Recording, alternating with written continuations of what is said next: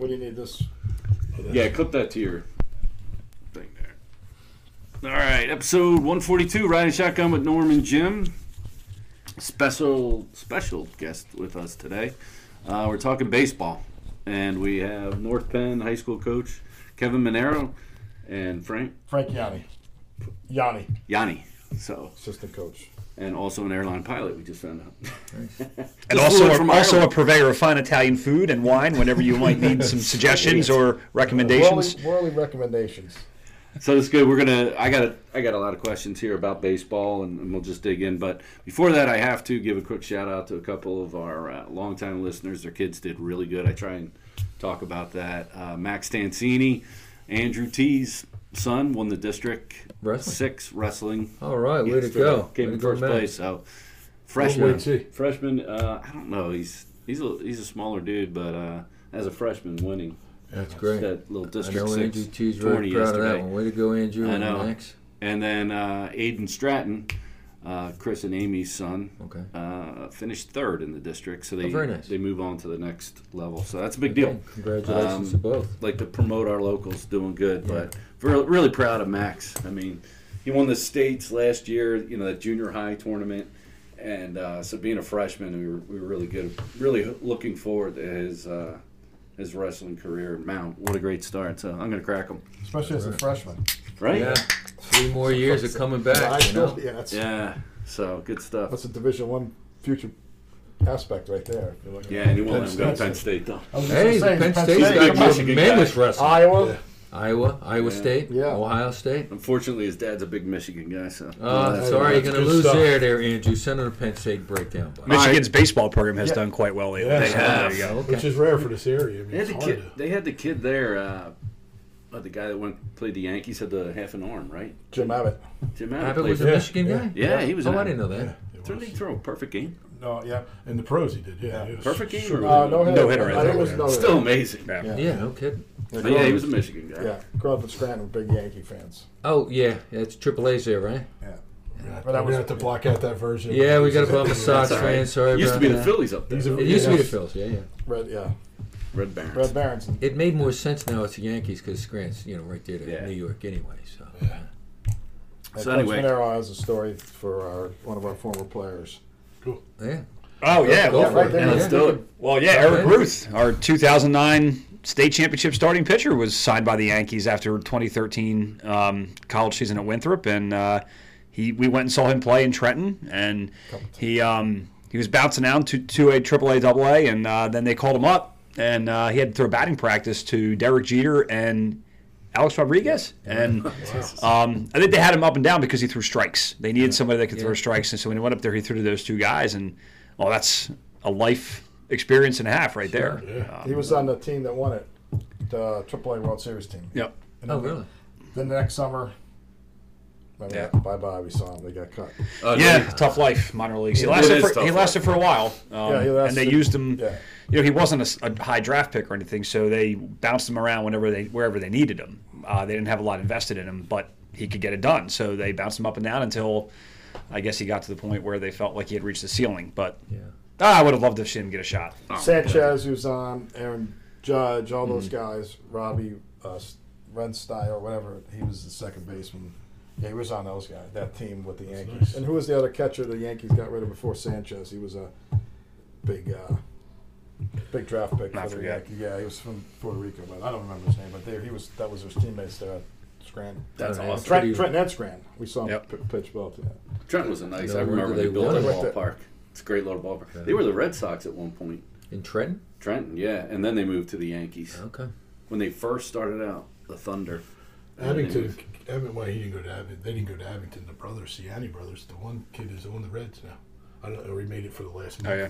Yeah. See, so- where did they, they go to school? Siena, I They remember went to- that. yeah, that's the Ralph, the Yeah, yeah. hair, haircut Yeah, yeah. place. Is, uh, Where they go to like Wood or no, something? they went to Penn Charter.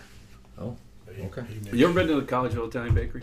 Do you know Steve Carcari? Do I know Steve Carcari? Do you? It's more than just a bakery. Yeah, Did I just turn this into a commercial now? Ah, Steve's great, and his he has the best business you could ever imagine. Oh, yeah, and, doesn't he? Gold and mine. the uh, Well. the um, what is it called? What did I eat when I was there? No, no, the banger. The banging chicken cutlet. Oh, did I you? went up that Oh. afternoon. And you, you sent me pictures. Oh, When I got so up for the good, Trip, so I went good. back up there and I have pictures of it. Yeah. I said, Coach Manero sent me up here for this sandwich. He said, Can I order? I said, Absolutely. So Uh, he's, Yeah. either, he's Pictures just tried. such a great promoter. Yeah, we everything. want to get him They're gonna on do a too podcast because on he's with he just Yeah. got inducted to the Hall of Fame. Agreed. So- Yeah, Yeah, he did. That's right. He did. Yeah. Remember uh, after the uh, we played with uh, Neshaminy at Methacton High School? Yeah, he State had lunch for us for the whole team. Did Yeah. he really? See, quarterfinals, that's him. It's just quarterfinals good of the business, state in 2021, and after that game, we invited the whole team up for, for lunch. It was an afternoon game at Methacton. Okay. Yeah, and we went up there for lunch. It's crazy. Yeah, so he was what? Kendrick? Yep. Kennedy? He was. He, was, he Kendrick coached Chris and White. There was, um, he was uh, there. high school, college, Stewart. He went to White. Coached Widener, Widener after that. Widener, Yep. Yeah, and then and then he's got the picture of uh, I don't know if he coached him or not. That uh, Christian Walker. Yeah, Yeah. Did he? Well, that, that was the one. Yeah. at, Well, uh, he, The, He, he goes to South Carolina. He Right, right, my South South Carolina Carolina, hat on. I, I know he was the coach there when Chris Lebansky oh, played Lebansky, there. yeah, Um, Lebansky's one because the other yeah. he was a He got drafted like 15th, didn't he? Like, you he was the Yeah, top. so he was a- long he ago, was I a remember, but- number yeah, one round. yeah, I mean, he was yeah. the top. yeah, yeah. round one. Yeah. all right, so tell us about getting started in coaching and then making it to North Penn. So Hmm. It's hard to remember getting started now because it seems like it was so long ago. But um, actually, I have a story. Uh, I was in high school and we were playing Truman, and we had a rain delay where did you go to high school? at North Penn. Oh, did um, so we're talking this. We're talking spring of '97. We're playing baseball. It's raining. We have a rain delay. There's a thunderstorm coming in. So we go up the hill at North Penn into the gym, and we're standing there waiting for the storm to pass. And at the time, Dave Rittenhouse was the head coach, and his nephew Jimmy, uh, who is now a very good friend of mine, was an assistant coach. And Jimmy was only a couple years younger than me, um, but he's standing there and we're talking. And I said, Jimmy, I said, I think we're going to coach together someday. This is my commitment to. I want to be your assistant coach someday. And that was how it started because I went and started playing baseball at LaSalle University in college, and then I would come home in the summer and play in the Perky League. And I started out helping out Jimmy, who at the time was the head Legion coach at Norgwen. And so that was my first foray into coaching was his being his Legion assistant. And then I kept playing in college and graduated from college and started teaching at North Penn. And um, Bob McCreary was the head coach at the time. And first year teaching, I said, Hey, Bob, do you need any help? I'd love to get involved. So I was a volunteer assistant for my first year teaching, which was the 03 season. And then uh, an opening opened up the next year as an assistant coach. And I started coaching with him, and Frank started coaching with him. And um, well, the rest is history. During that time as an assistant coach, I was the head coach at Norgwen American Legion. Uh, Legion Ball was very big for a long time then, and we had some great programs there, had some unbelievable experiences. And Bob stepped down after the 2011 season, and I got hired in 12, and here we are. Eleven seasons. This is your 11th season. Correct. Yeah, that's As a head coach. Yeah. As a head coach, yeah. Just to Right. say two things. Well, first of all, Rittenhouse, letter carrier, obviously that's a good person to follow after. That's right. and he just got inducted in the Hall of Fame. Give him a shout out. That's right. And uh, My father was a mailman up in Scranton too. this is all good years. talk as you make the podcast. Oh boy, here we If, go. and, Here and, we- and if you are a letter carrier, that means you he you know he knows a lot about all of you. He knows more than you think Oh, he yeah. knows. He's, the mailman know everything. Jackie, you know knows at what's our going on. man right here. I'm officially getting the, the retirement starts on the 31st. Now, how long were you the coach for for Legion Ball? Uh, summer of 03 through the summer of 11. And you are inducted into Norgwen's Hall of Fame, isn't that right? The Norgwen Hall of Fame and the Pennsylvania American Legion Hall of Fame. Wow. And you guys won a state title, We did in the summer of 05. which to me now I played Legion Ball, and we had a very good team, and we never sniffed getting close, and we were loaded. And for you guys to do that, that's Well, unbelievable. It's unbelievable, but it's also unbelievable to think back on it. So the schedule is bananas. I mean, now back then, every game when you once you got into the Bucksmont semifinals or quarterfinals, every game was nine innings, and you only have an 18 man roster. And you're playing nine innings straight for five straight days without a break. I mean, that's every region, region tournament, state tournament, Mid Atlantic tournament. It is five consecutive games of nine innings with only an 18 man roster. Now, those parameters don't exist anymore, and I can't believe they existed then, but they did. We only had a 15 man roster in 2005 by the time we got into the playoff run because we had a couple guys that didn't play anymore, and then one kid was away. He was only a sophomore, but he was in Europe for some academic uh, opportunity. So to think that we did that with that small of a roster is crazy. We won 18 games in a row in the playoffs, and we also had the greatest player I've ever coached, and have not even seen anybody close to his ability since, and that's Greg Folger, who went to University of Missouri, and then got drafted by the Indians. Um, but he, I mean, and we've had great players at North Penn. I mean, Frank will tell you some guys that can hit the baseball and throw the baseball, but this kid did it all. He could pitch, he could play the outfield, he could hit, switch hitter, could run, could have played all nine positions on the field. But that's kind of what it takes, you know, to win the, at that demand of baseball. But ah, those were great years. And then in 09, we managed to get back to the state final again and went on to Appleton, Wisconsin for the Mid Atlantic Regional as the state runner up. So i- i- incredible experiences, really. Yeah, that's great. That's fantastic. I mean, I remember back when we were uh, Boyertown, didn't they? Win Oh, the- that was yeah. Boyertown's the king of Legion, absolutely. Boyer- Boyertown and another one was uh, Levittown was very good Okay. back then. Yeah, so- Yeah. Swoyersville up in Scranton. You would we would play Swoyersville. If you beat them, then you ran in right into the gauntlet of Boyertown. Right. Barry Beeler, the guy. Yep. you know, That's it. Yeah, that name. Yeah, When he was, he was his son played was it was TYA with Yeah, us. yeah, yeah. He was his group was a year behind my age group kids, and uh, he was he played at Boyertown and He also turned the big 6 0 a couple yeah, days ago. Yes, yeah, he's Yes, in he London. That He was guy's in London. a year and a month for that. But Staring at it. I um, so my oldest son, which a lot of these guys don't know, he's much older. So when he, he went Was to he North Penn- uh, all Catholic? Nah, no, no, no. This is the oldest one. He was North Penn. And so we moved in here 2002. And Kevin McKinney, would coach CB West Kev, yeah, basketball, we just got in a conversation of, you know, at that point, my kids, I wouldn't know if they were going to go to North Penn or Lansdale Catholic. My oldest did go to North Penn. He was just, uh, he was more suited for that. And he said, uh, we, we were just having a conversation. Saying, how can a giant school have such a average baseball and a stinky basketball program?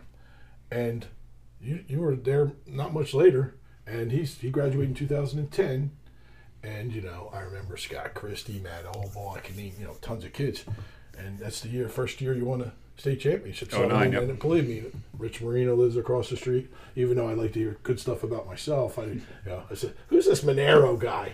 He's just beating up one of these small schools, but obviously. Honestly, you deserve that credit, and it's a good time to promote your program. But you changed your team into a program. It's- Well, it's I, I will say I will say this about high school baseball, and uh, you know, we, what do- I know our area more than anything, but baseball in this area is unbelievably strong. The Suburban One League is as good as it gets. If you finish 500 in the Suburban One League and are fortunate enough to squeak into districts, you have the goodest chance of anybody as, of winning the state title. I mean, that happened to us in 2013. We were the last team in, and in 2019, uh, 19. That's, that's yeah, even best. yeah. That's even a greater story. 2019, Once you won CB South sneaks in as the last seed in districts, and they end up playing in the state final against Souderton, who beat them. And so that's uh, two teams from our conference playing for the state Very title. close so, to each other. Yeah, and, Co- Coach Mayo, tell them what what happened. We lose to Souderton twice, oh, two nothing. yeah. We lost to We Souderton beat two nothing CB yeah, South twice. behind the left-hander And Joe we didn't Valenti. make the playoffs. We didn't get anything. The two teams that played in the state championship were two and two. yeah, and that's two not yeah. two two nothing losses. And, and you know, and Yeah. and the comment about like the size of the school and stuff, which you hear all the time, and you're right. I say every year we go into every season expecting, yeah, we better be in districts because we're a big school and we should qualify. But when you play in our league, and I mean, look at CB East. CB East had a pitcher drafted in the first round of the Major League Baseball draft, and then they had a kid last year who, Aiden Weaver, who who went to Duke, who's throwing 95 miles an hour. I mean, you face that. It doesn't matter if you have 5,000 or 6,000 kids in your school. You face that kid, he's going to beat you most it of the one time. and So done? It is one and done until you get to a certain round of districts. Then you can play back into states. But then states is one and done. There- and done, and, and I don't know that that's really So the way when you baseball should be into one of played. these But machines, oh, it's all about matchups. Seven- it really is. Yeah. yeah. Seven Division One pitchers last year we faced every single game. Yep. yeah. The- the- there, and there's So that's where when you say Maryland. the sizes go, actually, Yeah. that's not so much as an advantage because you want to make baseball is funny like that. You know the elite. It's those kids that are going to make the difference. Mm-hmm. That can you don't want them to fall through cracks, sure. Mm-hmm. and you only have a certain amount of seats. Yep. So it's like finding those players is tough, Right. and that's what makes the difference in these runs. I think if we Right. played a schedule where we played every day and we needed a five man rotation, we would have a massive advantage because of our size. But when you only play two or three games a week, all it takes is one or two good pitchers and you can beat anybody. And that's what everybody in our conference has. So Yep. That is, I mean, that's the reality in our area. But I wouldn't have it any other way. I'd much rather have that than the opposite. You know, playing an area like like poor Hazleton. I mean, we well, poor Hazleton. They're so good, but but we play Hazleton, and they're up there. They're struggling to find competition. Yeah. and so they'll go. They'll win 11, 12 games in a row, but they want to come down and play us because they need. They know that they need to see teams like this in order to, you know, be ready for the state Oh, playoffs. they got So, stacked teams. What are their feeder leagues? I don't really know that area that well. Um, Up in Scranton, you mean? That's Hazleton, Hazleton, area? yeah. Well, they have the Swoyersville. Well, that's that's Well, I mean, that- I just remember, Oh. like, we hosted the uh, PA State Little League over here, Lower Park. It's where, oh, okay, yeah. played, so. For for Little League. yeah, Okay. 2014. Yeah. But it was like, uh, I want it was like Black Mountain or something like that. Back That's Mountain. what- yeah. Yeah, they're Back Mountain they're- they're American or something like Yeah. that came down. They had Redland. You had that Collier Township with the kid Austin Hendrick who got drafted 12th by Cincinnati. Like all these kids came in there, and then you know, as part of the thing, we I had my host team was Taney, who ends Sure. up winning the thing. Oh, with- right. yeah. with Mo'ne Davis and but it was like I wanted one of these traveler teams. But that Collier Township team from out in Pittsburgh, they had the Austin Hendrick kid, they had uh, Bryan Trottier's kid, Christian, was on the team, you know, from the Islanders. Yeah, yeah, I was kid was on their team. that's the hockey player. They had this kid, Tortorella, who was a great pitcher. But I was like watching these kids and I'm like, you know when you see elite studs. Yeah. And that's what mm-hmm. happens in Little League. You get a couple of them They could carry you. and they can carry you. We, we like- played Hazleton in 2021 in the first round of states, and their starter was a lefty going to Florida State. Yep. And then when they decided to take him out, they brought in a righty who's going to West Virginia, and that kid threw harder than the first kid. So, I mean, I'm telling you, without exaggerating, that's what we're seeing every game. We're Yeah. seeing at least one of those guys almost every game in our league. I mean, last year we faced two kids going to West Virginia from our conference. We faced a kid going to Duke.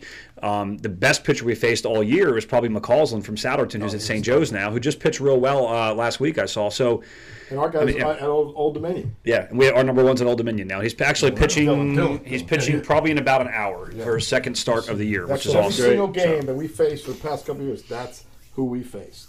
Wow. But that's good though that you know your schedule. You try and schedule these ahead, right? You're Well, saying that. our league schedule's automatic. Right. So for the non-league schedule, we do play the best teams we can. I mean, this year we have Hazleton on our non-league schedule. Yeah. We have Springford on the non-league schedule. That's we have, Springfield yeah. stuff. Yeah, we have Ridley, who's good down there, and then we play a team in Florida out of Vero Beach, which they already started playing like three weeks ago. So they'll be they'll be over a month ahead of us when we play them. But the thing is, we don't really have to go out and find those teams outside of the league because we see it every day. Um, but it's it's good baseball. How many guys? Um, you know, we're talking about the size of your school. How many guys are you allowed on your team? There's no limit. Um, That's it. Is that we've right? had yeah there's no limit i mean we've had pretty big rosters but generally when we do that it's because we have guys that are just pitchers so if we have a 20 if, i mean we've had up to you know 25 man roster is not abnormal for us but maybe six or seven of those kids just pitch and then we have those kids that are hard workers that put time in year in and year out and by the time they get to their senior year we look at them and say you know, you're you're pretty far down in the depth chart, but you're a great team guy. Is this an okay role for you? And when they say, "Yeah, I just want to be part of this team and I love it," and you know, we've had kids on state championship teams that have done nothing but pitch in the bullpen. Um, when I think about 2013, we just one of our our JV coach just got married last weekend, Brandon Billets, and he was one of those guys. He was a senior in 2013, hardly played, but he was the heart and soul of the team. And at his wedding, there were other players that were in the same boat, and they're all great friends still, and we get along great, and they have, they all have rings, um, but they helped us become better every day. And that's it, right? It's uh, that's what it takes a team Yes. to Yeah, and then the teams that we've won with, it's a team. yeah. 2021 team. You know, going to that season, we didn't even know what to expect. Compared that team to the ones, the success we had prior, we didn't know. And then all of a sudden, these kids are a great bunch of kids, and they got together, and we got hot, and you know, we lost in the semifinals, Final Four against De La Salle that day.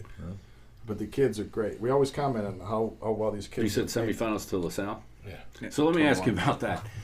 When you have these elite kids that you know, right, through the whatever they are, the feeder programs, right? You you see these kids, you can see them coming up. Do you lose kids to the LaSalle's, the Inter-Ac schools, the We don't lose a lot. I mean, I'll, I'll, I'll be Compared to most schools, no, really. I'll, I'll be honest. I mean, we you know we have kids. We have 200 kids at our baseball camp every year, and a lot of those names we get to know them from the time they're young.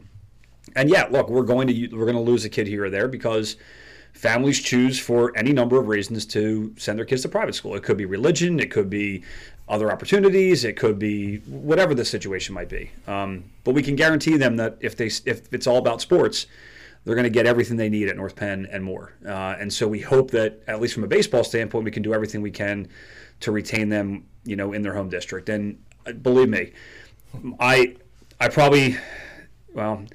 I probably spend too much time in the summertime out of baseball fields and out of the little league complexes and stuff like that. I should probably go get a life and spend more time down the shore or something. But You're a baseball guy, man. That's it. yeah, I know that I, I need to do that. I want to meet people. I want to know who they are. I want to I want them to know who I am. Um, and that's a big part of it these days. If we want kids to stay here, we have to make sure that we know them and they know us and they know what we're all about as far as our program goes. I don't know what it is, but I mean, to that point, I'm not. I don't coach baseball, but I can't go by a baseball field and not have an interest in the game and seeing the way it's played and being played right. Yeah. I, my wife, like every year, she thinks college, women's college softball World Series. I watch every game Yeah. because the fundamentals Sure. are so amazing, and it's Yep. played right. You know. Yep. That's that's the key How- word. Fundamentals and playing the game the right way. Absolutely. And if you watch them, they do everything. Everybody's moving on every play. They're, And they I bunt think great. about- those girls. I go back to the Phillies Yeah, playing the. Braves in the playoffs this year, and JT Realmuto hits that ball in center field off the wall. Mm-hmm. Ronald Acuna is standing in Yeah. right field, never moved. Yep. Never moved. Yeah. Nope. Pro baseball. Well, he was so impressed Yeah. with the swing, he was just Yeah. watching the watching the ball fly. Yeah. It's like, but you know, right? You have a job on every play. You got to do it. You got to be moving, Sure. and it's it's amazing to me. That's why, you know, you, I love watching well coached teams, and I'll just stop and watch. You know. How many guys? And I and I when we first we first got here, you talked about CPR for Legion ball compared to these guys who play tournament Mm-hmm. ball. How many of your guys are going to that? Playing AAU ball rather than Legion ball. How much time do we have? Um, Now- it's- now- it's I know that's a Yeah. touchy Well, it's changed. but I That's saw gotta an be article. done. No, and listen, it's basketball it's too. it's changed a lot. Uh, I several years ago, uh, we had every year we have a beginning of the year presentation to our parents and players, and we kind of go over expectations for the program. And I put a slide up, and it had all the guys that were on our roster the year before, and they were color coded in terms of where they played in the summer. And I was just trying to prove a point. And the one slide showed our roster the year of a state championship, and there were only about two, maybe three colors represented on the screen, which meant that all of our guys on the team were either playing with each other in the summer or against each other. So most of those kids, for example, played on the two major Legion programs that we had at the time. Well, then I showed a roster from another year, and there were it was like the rainbow. It was kids that played in all these different places.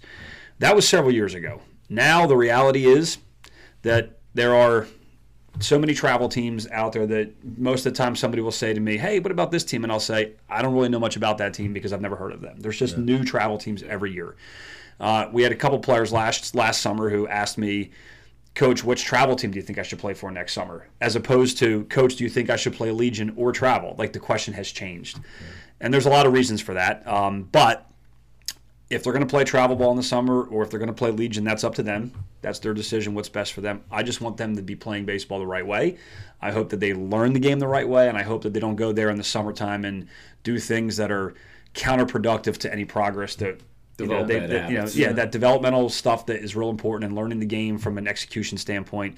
Some of that stuff takes a back seat in the summertime because it's this showcase travel uh, focus. Mm-hmm. So we just hope that they are continuing to play the game in a way that makes them better players. Yeah, you almost would think that they would want to stay with their buddies. I mean, that's how we were when we were growing up. I, I don't know when this. 100%. I, I don't know when this whole thing about They travel do that ball much. came about, but we always do wanted to play showcase. together because we all came grew up together. Yeah, the We focus- might have played yeah. against each other a little bit in Yeah. different leagues, but when we got to Legion, we got to play together. The priority has shifted to going where there's the most collegiate exposure. And so if they're going to play on travel teams that play in showcase tournaments, say at Diamond Nation or these places where you're going to have college coaches, um, you know, there by the dozens, they're going to find teams that give them that opportunity in the summer more so than the other. Now, like for us, we spend a lot of time together. We have a really robust fall schedule.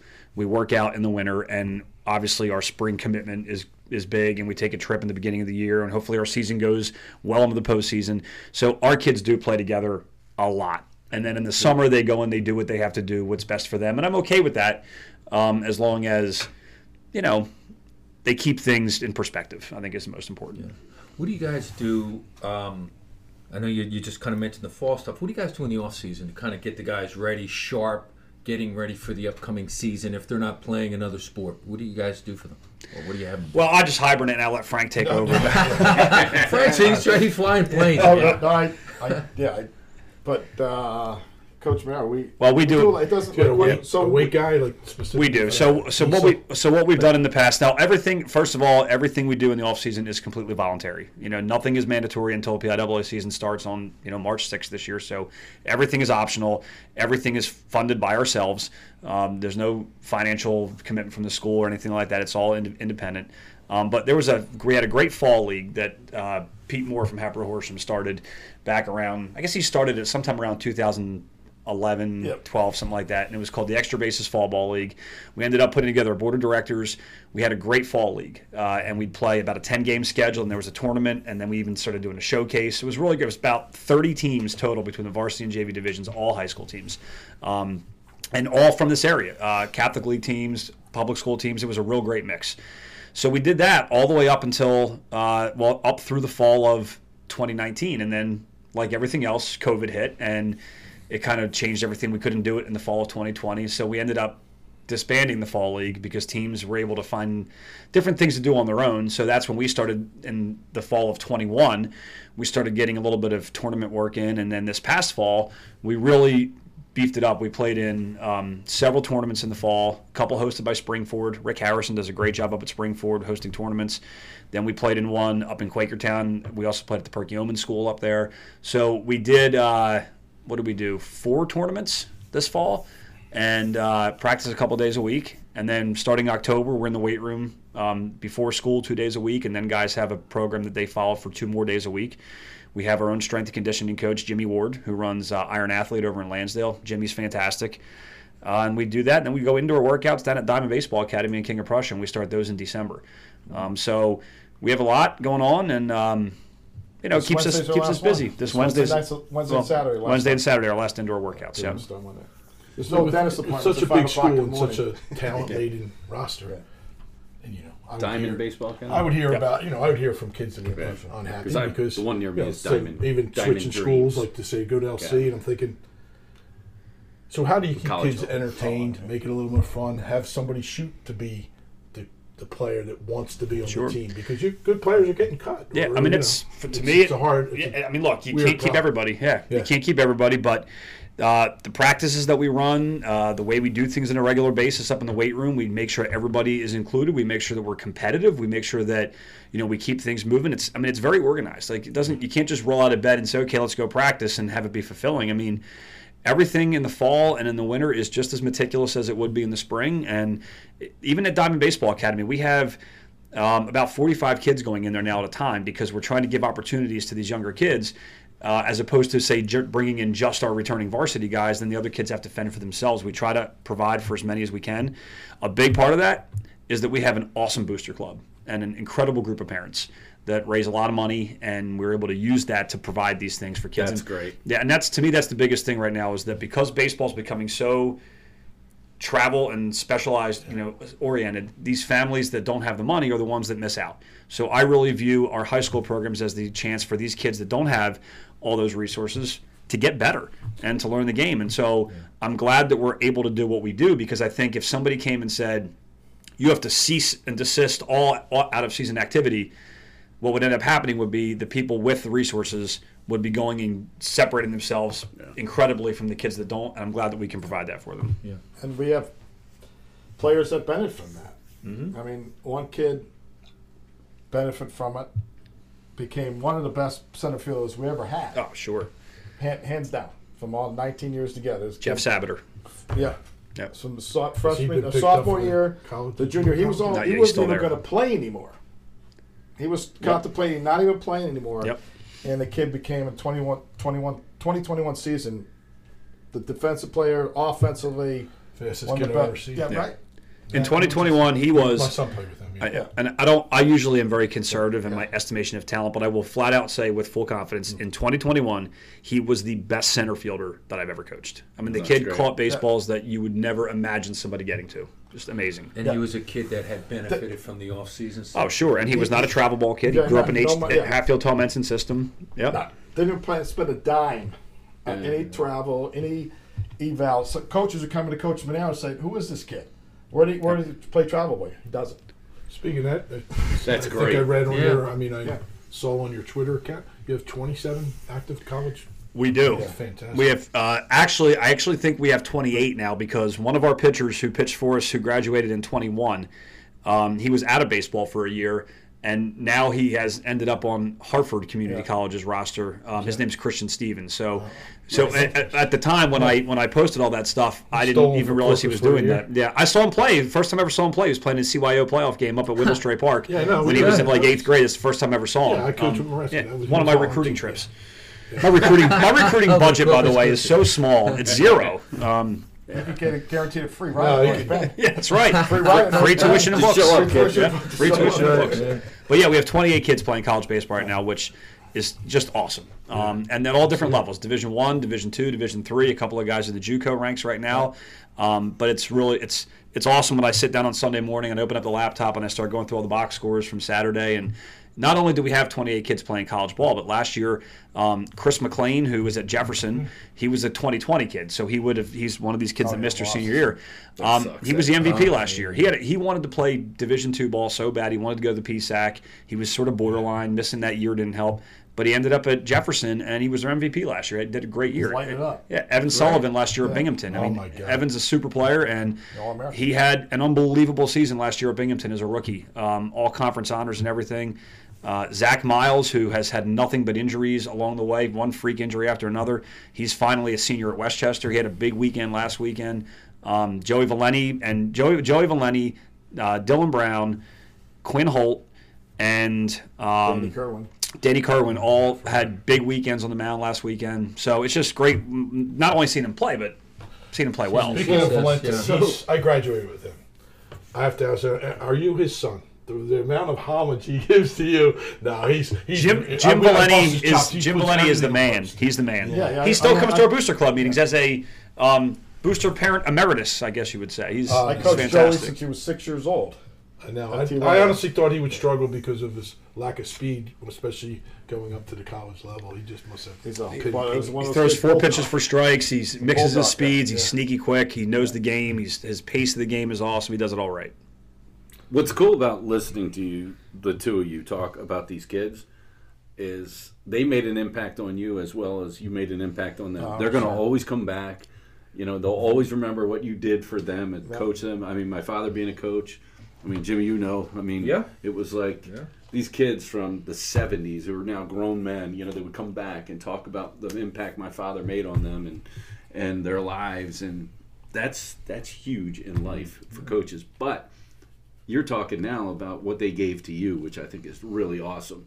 To have that many kids that you can sit here and talk about right now off the top of your head and That's name just in their the past names, couple of years. and they're Yeah. all in college, and you're ta- and you're talking and you're following them still, which I think is awesome too. Right? It's not next, let's go. It's you, you're still connected in your own way, right, with these kids. Which that's great. That's Yeah. commendable for any kid coming up into the program. It's pretty awesome to hear. Well, you know, when you when you teach and coach, it's like people always say, "Oh man, I these kids today, I could never do that," and oh, it must be so terrible. And I don't know, Frank. I just we're lucky. I mean, either we're lucky or it's a byproduct of how we do it. I don't know, but we get these kids that just they work so hard and they're so mm-hmm. dedicated. And when you surround yourself with people that work that hard, it makes it so easy. It makes it very easy to be at the field at you know eight o'clock on a Saturday morning to get the dugout cleaned out or something like that. Or it makes it really easy to keep up with the off-season schedule that we have because you show up and every one of these kids is there and they're raring to go. It would be very difficult if we ran a program where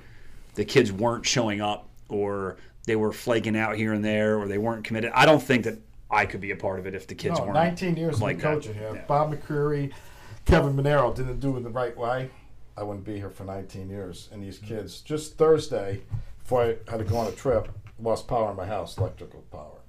Text the coaches, hey, one of our players, 2015 pitcher, Kelly Webson, who's, they have their own electrical company. They showed up. The father came, fixed the problem. It was PPL. It was a PECO problem, but he had said that his son Kellen could run his company because the dedication that we demand of our players, and it shows. And he would come to our meetings. He said the father said it's with the program that you guys run is because my son could run a business. Doesn't doesn't do anything with baseball. It's running a business, showing up when you have to show up, being dependable. If you show up at eight, have to show up at eight o'clock. You show up at seven forty-five. Do your job from the beginning to the end.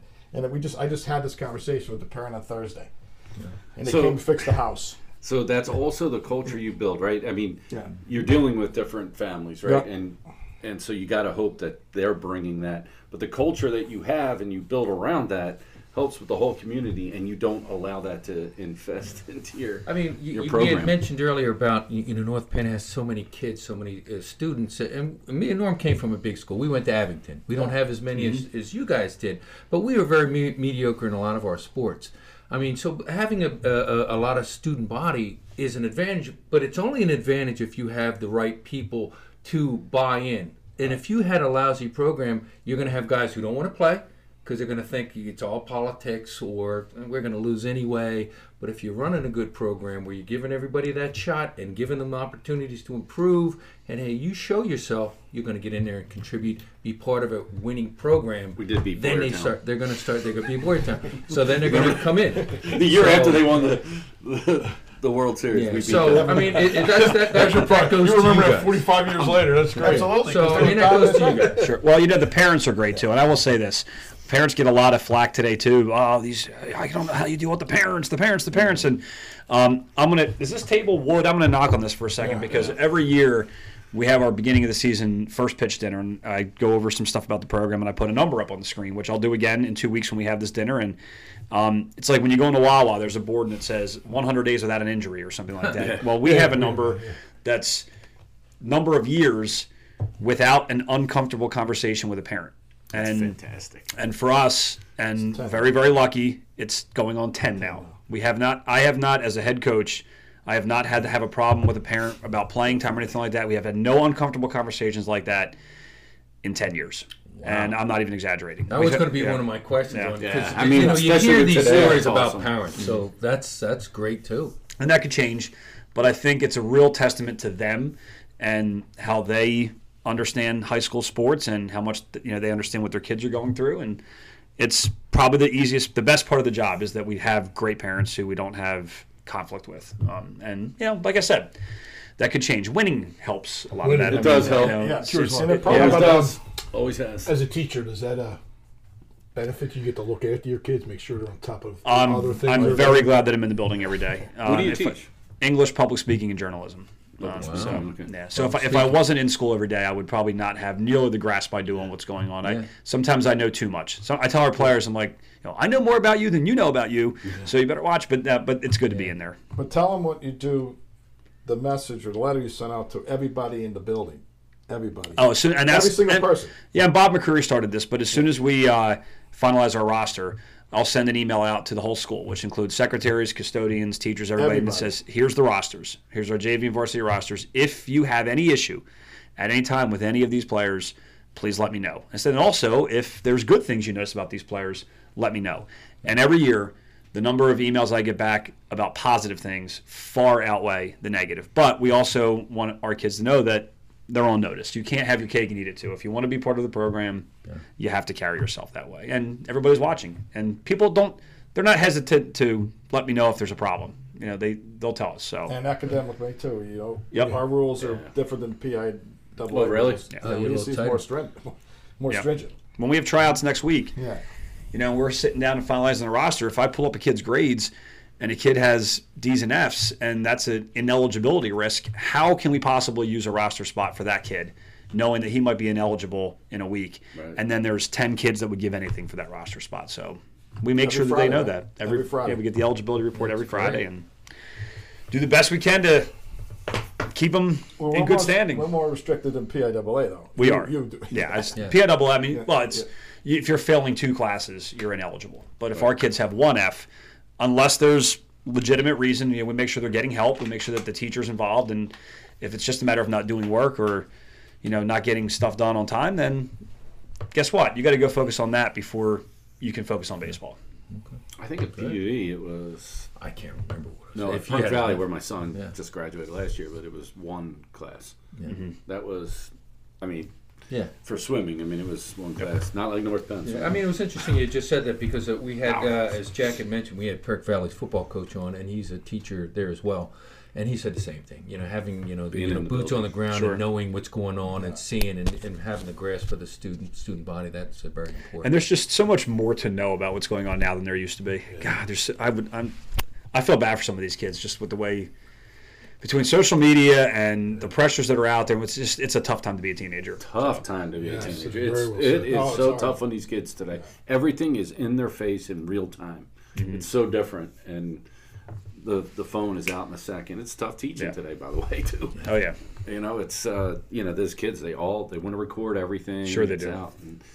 Out. And, yeah, it's tough. Um, People on my airplane want to record everything. and they're supposed to be turning it off. That's, yeah, you close that door. All right, shut the door. right, see, I can be captain. Yeah, you know. Can I uh, add a uh, baseball flying story? for- Absolutely. So we played Hazleton uh, first round of playoffs. You know, we beat them. They were 22 and 0, right, Kev? They were, 20 yeah. 22 and 0, and we played them. And then I bid my July schedule. And I see this trip. My airplane is 767 from Minneapolis to L.A., which my plane doesn't go. Well, it's the Angels charter baseball team. And Joe Maddon was the coach. He went to Hazleton High School. Oh, that's Yeah. And right. he coached Hazleton Russ guy. The head coach of uh, Hazleton, played Major League Baseball. He was coaching. So I see this trip. I'm doing the trip now. I'm flying the Angels, picking them up from there, and flying them to uh, L.A. I go back and talk to Coach Matt. I say, hey, Coach, you know, I'm Frank Amier pilot and uh, also a high school baseball coach in Pennsylvania. Now he's he's kind of fuddled around the seat and you know half paying attention. I said, oh yeah. I said we played around Mono Hazleton. He said, uh, oh they're a good team. I said, yeah. I said we played them in the state tournament. He stops, looks around. He says, you were the coach of the team to beat him. For the next 15 minutes, we had a serious conversation about baseball. He knew pit, who pitched against us. He knew that both kids. And then the general manager stands up. and He knew those kids. He said, "This is the two kids I told you about that Russ, head coach, told us about that we're looking at. It's going to Florida State and West Virginia to maybe draft them, you know, after high school or look at them when they're going to the next thing." So we had a basic conversation. Now it became real because he grew up in Hazleton. He knew Yeah, yeah. Scranton Yeah, where. I'm from, so he knows all the people. He played where we played baseball. He said, "Where'd you guys play the game?" He said, "Behind the new VFW." Oh, that new baseball field where. So that trip there, I landed at six o'clock in the morning. I did the red eye from Honolulu landed in Newark at six o'clock, drove to my mom's house in Scranton, slept for like two hours, then drove to Mountaintop, coached the game. Mountaintop, oh god, top of 309. Yeah, yeah that's, that's we played. So I coached that, coached the game, state championship game that day wow. against Hazleton was 22 and 0. We beat them 3 1. That's it was awesome. it was their their fans are great too. They were yeah. sitting up there, setting their chairs up at one o'clock in the afternoon. I mean, they, it was a great atmosphere yeah. up there. That's great. Who are the top teams up in that area in Scranton? Hazleton, Hazleton, yeah. beside yeah, and then Del was. They're all the, they're six A's. Hey, and then uh, Abington Heights. Yeah, Abington. Yeah, Abington was five A. They were they they down to five. They're down to five A now. Yeah, so my high school in Scranton is a six A, but they can't. I mean, Hazleton they combined a bunch of schools, and Hazleton they make one, so they're they're kind of the big powerhouse. But they don't play all six A schools like we play in our conference. They they mix it up. That's why when they played us the very next year, we beat them in the state first round of the states, and he, Russ Canzler called Coach Manero and said, "Hey, can we schedule you guys to play?" And this past year, we played them the first game. We beat them again. So they're like forty-four and two, two losses against us. No way. Wow. right? And we're playing them again this year. So now that we this- said that, No, we'll probably yeah, get yeah, we'll, we'll get to some. No, no, Yeah. no, but we, yeah. So Russ is a great guy. He's a great guy, coach. He's a great guy to talk to. Are you Runs a guys great going program. up there? Are they coming down here? You're meeting somewhere? They, together? we're going up there this time because they are just like almost every other high school around here. And notice I say almost. They have uh, been working on the installation of a new artificial turf field, um, and it will be done for the season. So we're going to go up and play there. Last year they came down here. Um, when we played them in states, it was a neutral site, but it was their area because they were a higher seed. So, but we're going to go up there this year, March 25th. God, I remember playing at North Penn when I was in high school. It was the worst field. You guys had the worst. Oh, that- Do you have a turf field there now? We don't have turf, but we've made a lot of improvements. We have I know you did. But Yeah, we, we want artificial turf, and we're pushing for it. And there's a lot of things happening at North Penn High School. There's going to be a major renovation coming up. Pay attention to any school board meetings here over the next couple months, and there's a lot of plans for renovating. There's going to be um, the possibility of building a ninth grade center, so they're going to bring the ninth grade onto our property, and and that just gives those kids a lot more academic opportunities. So they want to do that, but it's going to require a lot of changes, and it's going to require changes to athletic facilities also. So we're in a little bit of a holding pattern right now in terms of putting major work into the field, but. Since 2012, we've added a fence, a scoreboard, new foul poles, dugout. We replaced the infield grass last year. Um, it's it's become now one of the best fields in the conference. Uh, but And the guy probably across the, the field, I don't know if you know Rich. he lives there, Rich Marino. oh sure, I know Rich Hopefully very well. North Penn, uh, he's a, and his son was a real good ball player. He was a catcher a for us. catcher. Was our starting catcher in the 2015 state championship team as a Yeah. sophomore. That was, that was a brain. Well, But That's he, uh, awesome. and I know he's in the politics. It- now, It's but- surprising. The, the fields are. I, I live in Hatfield, but I grew up in Willow Grove, and the fields up this way are beautiful. You came I mean, They get even more. I now I'm wish- starting to ump up. oh my God! I they're- wish I played in I'm a these little fields growing Especially up. their fields and sa- the little I I did. Pop, I There's did fences, Warner. like Remember, I'm used to mentioning, thinking that way. leagues. I did. I was ump, refing all your fields, like the Longhorns and everything. I'm like, "But everybody has a giant scoreboard. These are little kids. Sure. Well, you know the artificial Spring-Ford the, the artificial Yeah. turf is Oh, very expensive, but Yeah. but with what it costs and the manpower and the hours that it takes to keep fields in good shape, That's what I said. that's Yeah. the trade-off. Um, That's what I said. I know. said people can't see the forest through the Well, trees. tell It's me like- about your the argument they had Well, with the at, at PV, it was Perk Valley for the longest time. They put it up for a vote, and it's like, do you want this much taxes to go up? Like, do you want to spend this money Yeah. on this? And finally, they came around. and They just said, we're going to do this. Sure. And at the time, they went for it all. They, Yeah. you know, the football stadium. We were we would have to play it in Methacton Yeah, because our, well, our field was flooded out. Yeah. And so they put the turf field in on the football field, multi-use, less maintenance, and they at the same time they said the hell with it, we're going to go for it, and they they made the baseball field turf too, and um, Oh, PV's turf now. Yep. yeah, and it, Yep. Beautiful. It's a nice field. They won the district title up in PV in 09. Oh, wait. Oh, We- 09? In 08, we won the district Yeah, title. That was okay, yeah. PV. We played uh, Spring-Ford Yeah. that year. Yep. Yeah, Spring-Ford's That was a that grass still. That was still grass. Springfield's a great facility. You I must have a big baseball round because if I'm unless I'm mistaken, your brother coaches for PW. He's the you head, ever- co- he's have the head coach of PW. We scrimmage them every year. Um, Yeah, we've never played them in a real game uh, or a playoff game. to. Like this, the district playoff game would be when we would meet up. But we've actually had a long-standing tradition of scrimmaging Plymouth Whitemarsh. That goes back to when I was in high school. This is going to be the first year that we don't scrimmage them, and the only reason why is because we're going to Florida a little earlier this year, and they're going to be down at the same time we are, but our schedules don't match up down there, so we won't scrimmage them this Oh, year. We're gonna, were not gonna yeah. do it then? Last year we Right, scrimmaged them right, and then went to Florida, but this year we're going to just do both scrimmages and one we were doing it non-league down game there, down there. not. Yeah, so we Is won't. that, you do that preseason, Florida?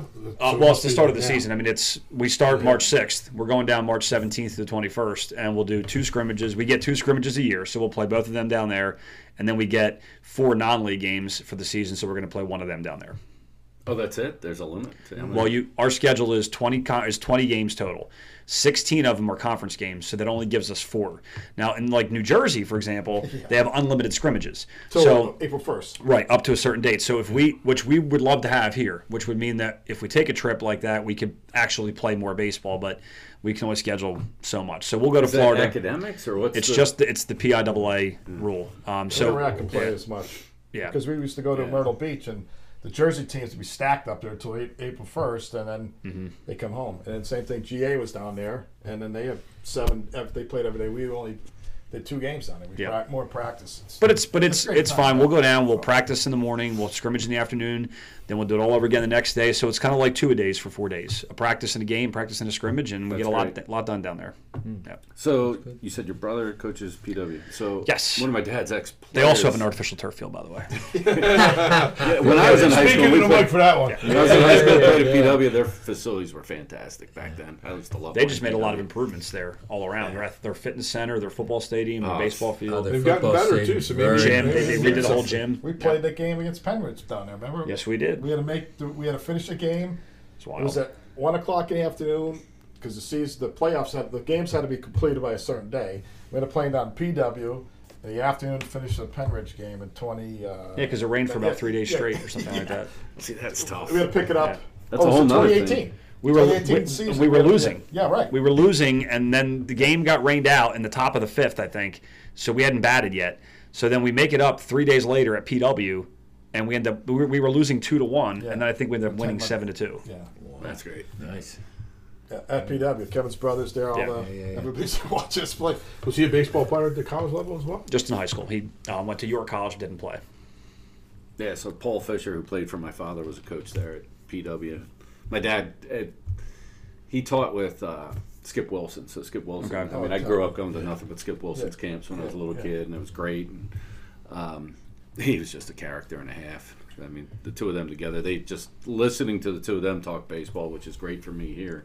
You know, listening to you guys. I saw Skip Wilson take a line drive off of his stomach one day. We were I played at LaSalle, and there's no foul room at third base. Did so Bobby Vivian coach you? Larry Connie was my coach. Okay. Vivian was before him. Okay. But Skip was my neighbor. Okay, yeah. Skip Wilson's coaching. Skip Wilson's coaching third.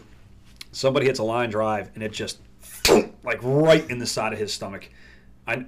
I never saw a stomach that big at the time, but it, it, but he, He absor- he, he absorbed it well.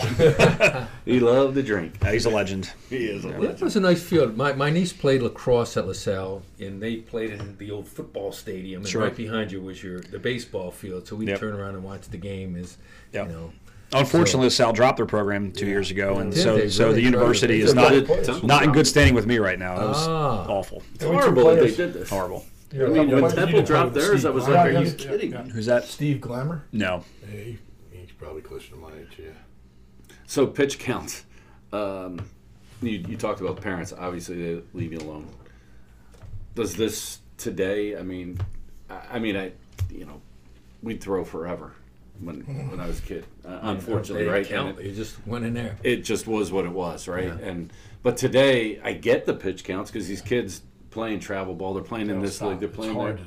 They don't stop playing. They don't stop playing. You and went, I always all of us here, baseball season was over. We played basketball. That's Yeah. exactly right. Right. Or Uh, football. Wait, But shit, they- I still think. and it's like they're constantly throwing and they're torquing these arms and i'm just like it for the pitch count to me somewhat doesn't make sense because these kids are sitting there warming up throwing 100 pitches Yeah. you know what i mean and they're in practice they're throwing and they're and you it's tough to tell a kid don't throw that hard right it's like you're in the Yeah, you want to practice whatever pitch Yeah. you want to throw. you know That's right. um, but gauging that and then what are the rules in high Uh. PIAA is pretty strict, so Yeah, it's very 100 pitches max per game, and then in the playoffs it goes to 105. But it's 100 pitches per game, and then if you throw more than um, what is it, more than 75, you have to have three days off. 50 to 75, you have to have two days off, and then on down from there. So it's it, whereas it used to be innings, now it's based on number of pitches, and which makes sense it's hard and fast. I mean, you can't you can't violate that. So. What do you Yeah. do about warm-up pitches? I know that gets in the count because, like I Does said, it? Moretzky. Well, always- I mean, you only no, get- in his mind is as a parent, he used to say, "Why is he throwing 20? You know, some guys are bad. Yeah. Some coaches don't. Ev- Have a kid come out of stone cold, or you have a Yeah, I mean, you have to be careful about that, obviously. But I mean, it's obviously you get your seven pitches when you first go out on the mound, and you get five between innings. That's that's capped. But in the bullpen, I think every kid's different. It just takes some kids longer than it takes others to warm up. Um, Jack Picozzi, who's going to pitch for us this year, who didn't pitch at all until last year. He was a position player really the rest of his life before that. But Jack's a kid that'll go down. He'll go through his warm up and he gets ready pretty quick. Um, and then we have other guys that they'll have a lot more meticulous time. Like some of these pitchers these days, oh my God, they take so long with their bands and their their stretching and their their uh, their heavy balls, and it's like, come on, man, like, you know, game's coming up, and they're still going through their whole routine, and so every pitcher's a little bit different. Um, but the key is just make sure they're warmed up, make sure they're stretched out. We would never pull somebody off the field and put them right on the mound without some kind of time to warm up. If we if we have a position player who's going to pitch, we'll have the foresight to say, hey, we might have to go to this kid next inning, so let's get him warmed up while we're batting here, and then when he goes out to the field, he's ready to go. Not so much anymore, right? I mean, catchers rarely pitch anymore. It's like that's the specialization. It's a tough combination, but Yeah, yeah. But there used to be. I mean, the kid has a cannon of an arm. You're gonna rotate Sure. When I, when I was at want. LaSalle, Pete Moore played for Temple, and Pete was a pitcher and a catcher for Temple. Um, there you and he's continued to do that really in the Perky League, which is amazing. I mean, he's Still now he yeah, doesn't. he's he's he's he's the second most bionic baseball player I've ever seen, next to of course the great Alan Warner, who Al Warner just turned 60 and he still plays in the Perky League, and he's played for Norgwen in the Perky League since That's great. 1979. So Wow. yeah, crazy. That Perky League used to be great. They used to play over there and Skippack. Uh, Skippack mud skippers over there in uh, And then they- Holman Grove. They let the field go and No, they let the field go long before they stopped playing. on it, That's let me tell true. That's I, a good point. I played on that field. It was What a is that? disaster. Pendel League?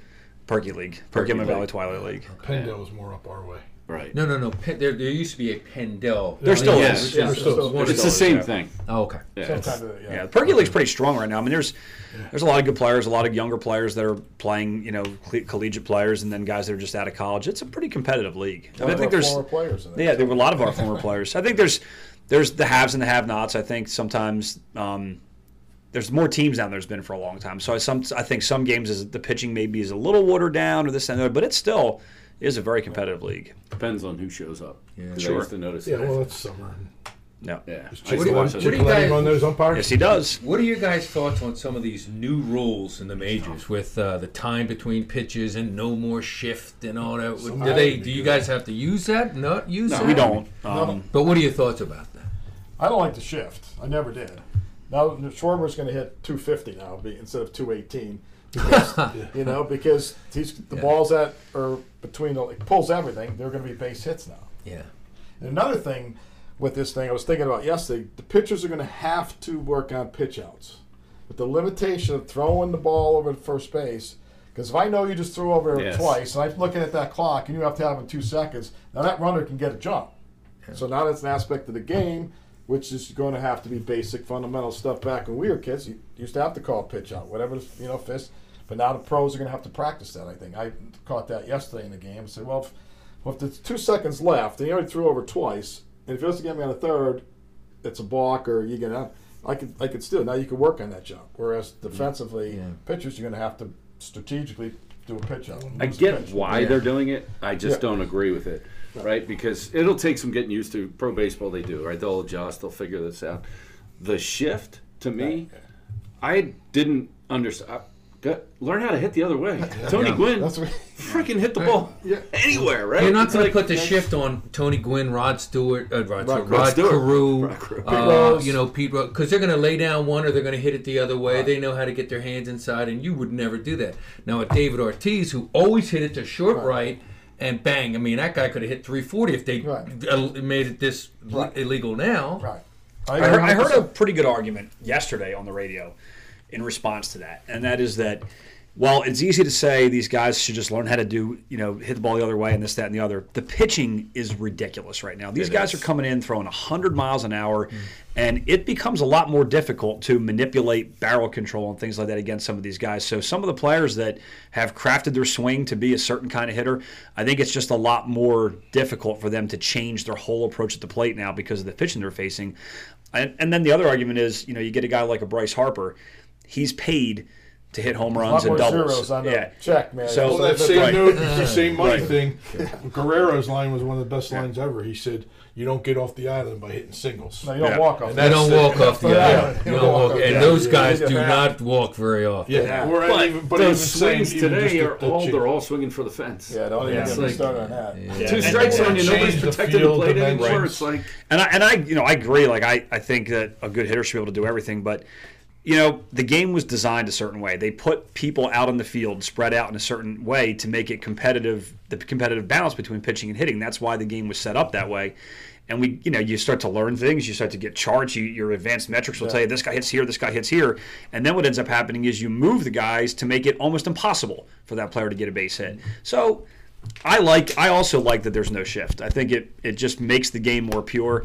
But I love the clock. Okay, now that's oh, yeah. going to be something that's going to grow on people. I think. I think 20 years from now, you're not going to remember the game the way it was before.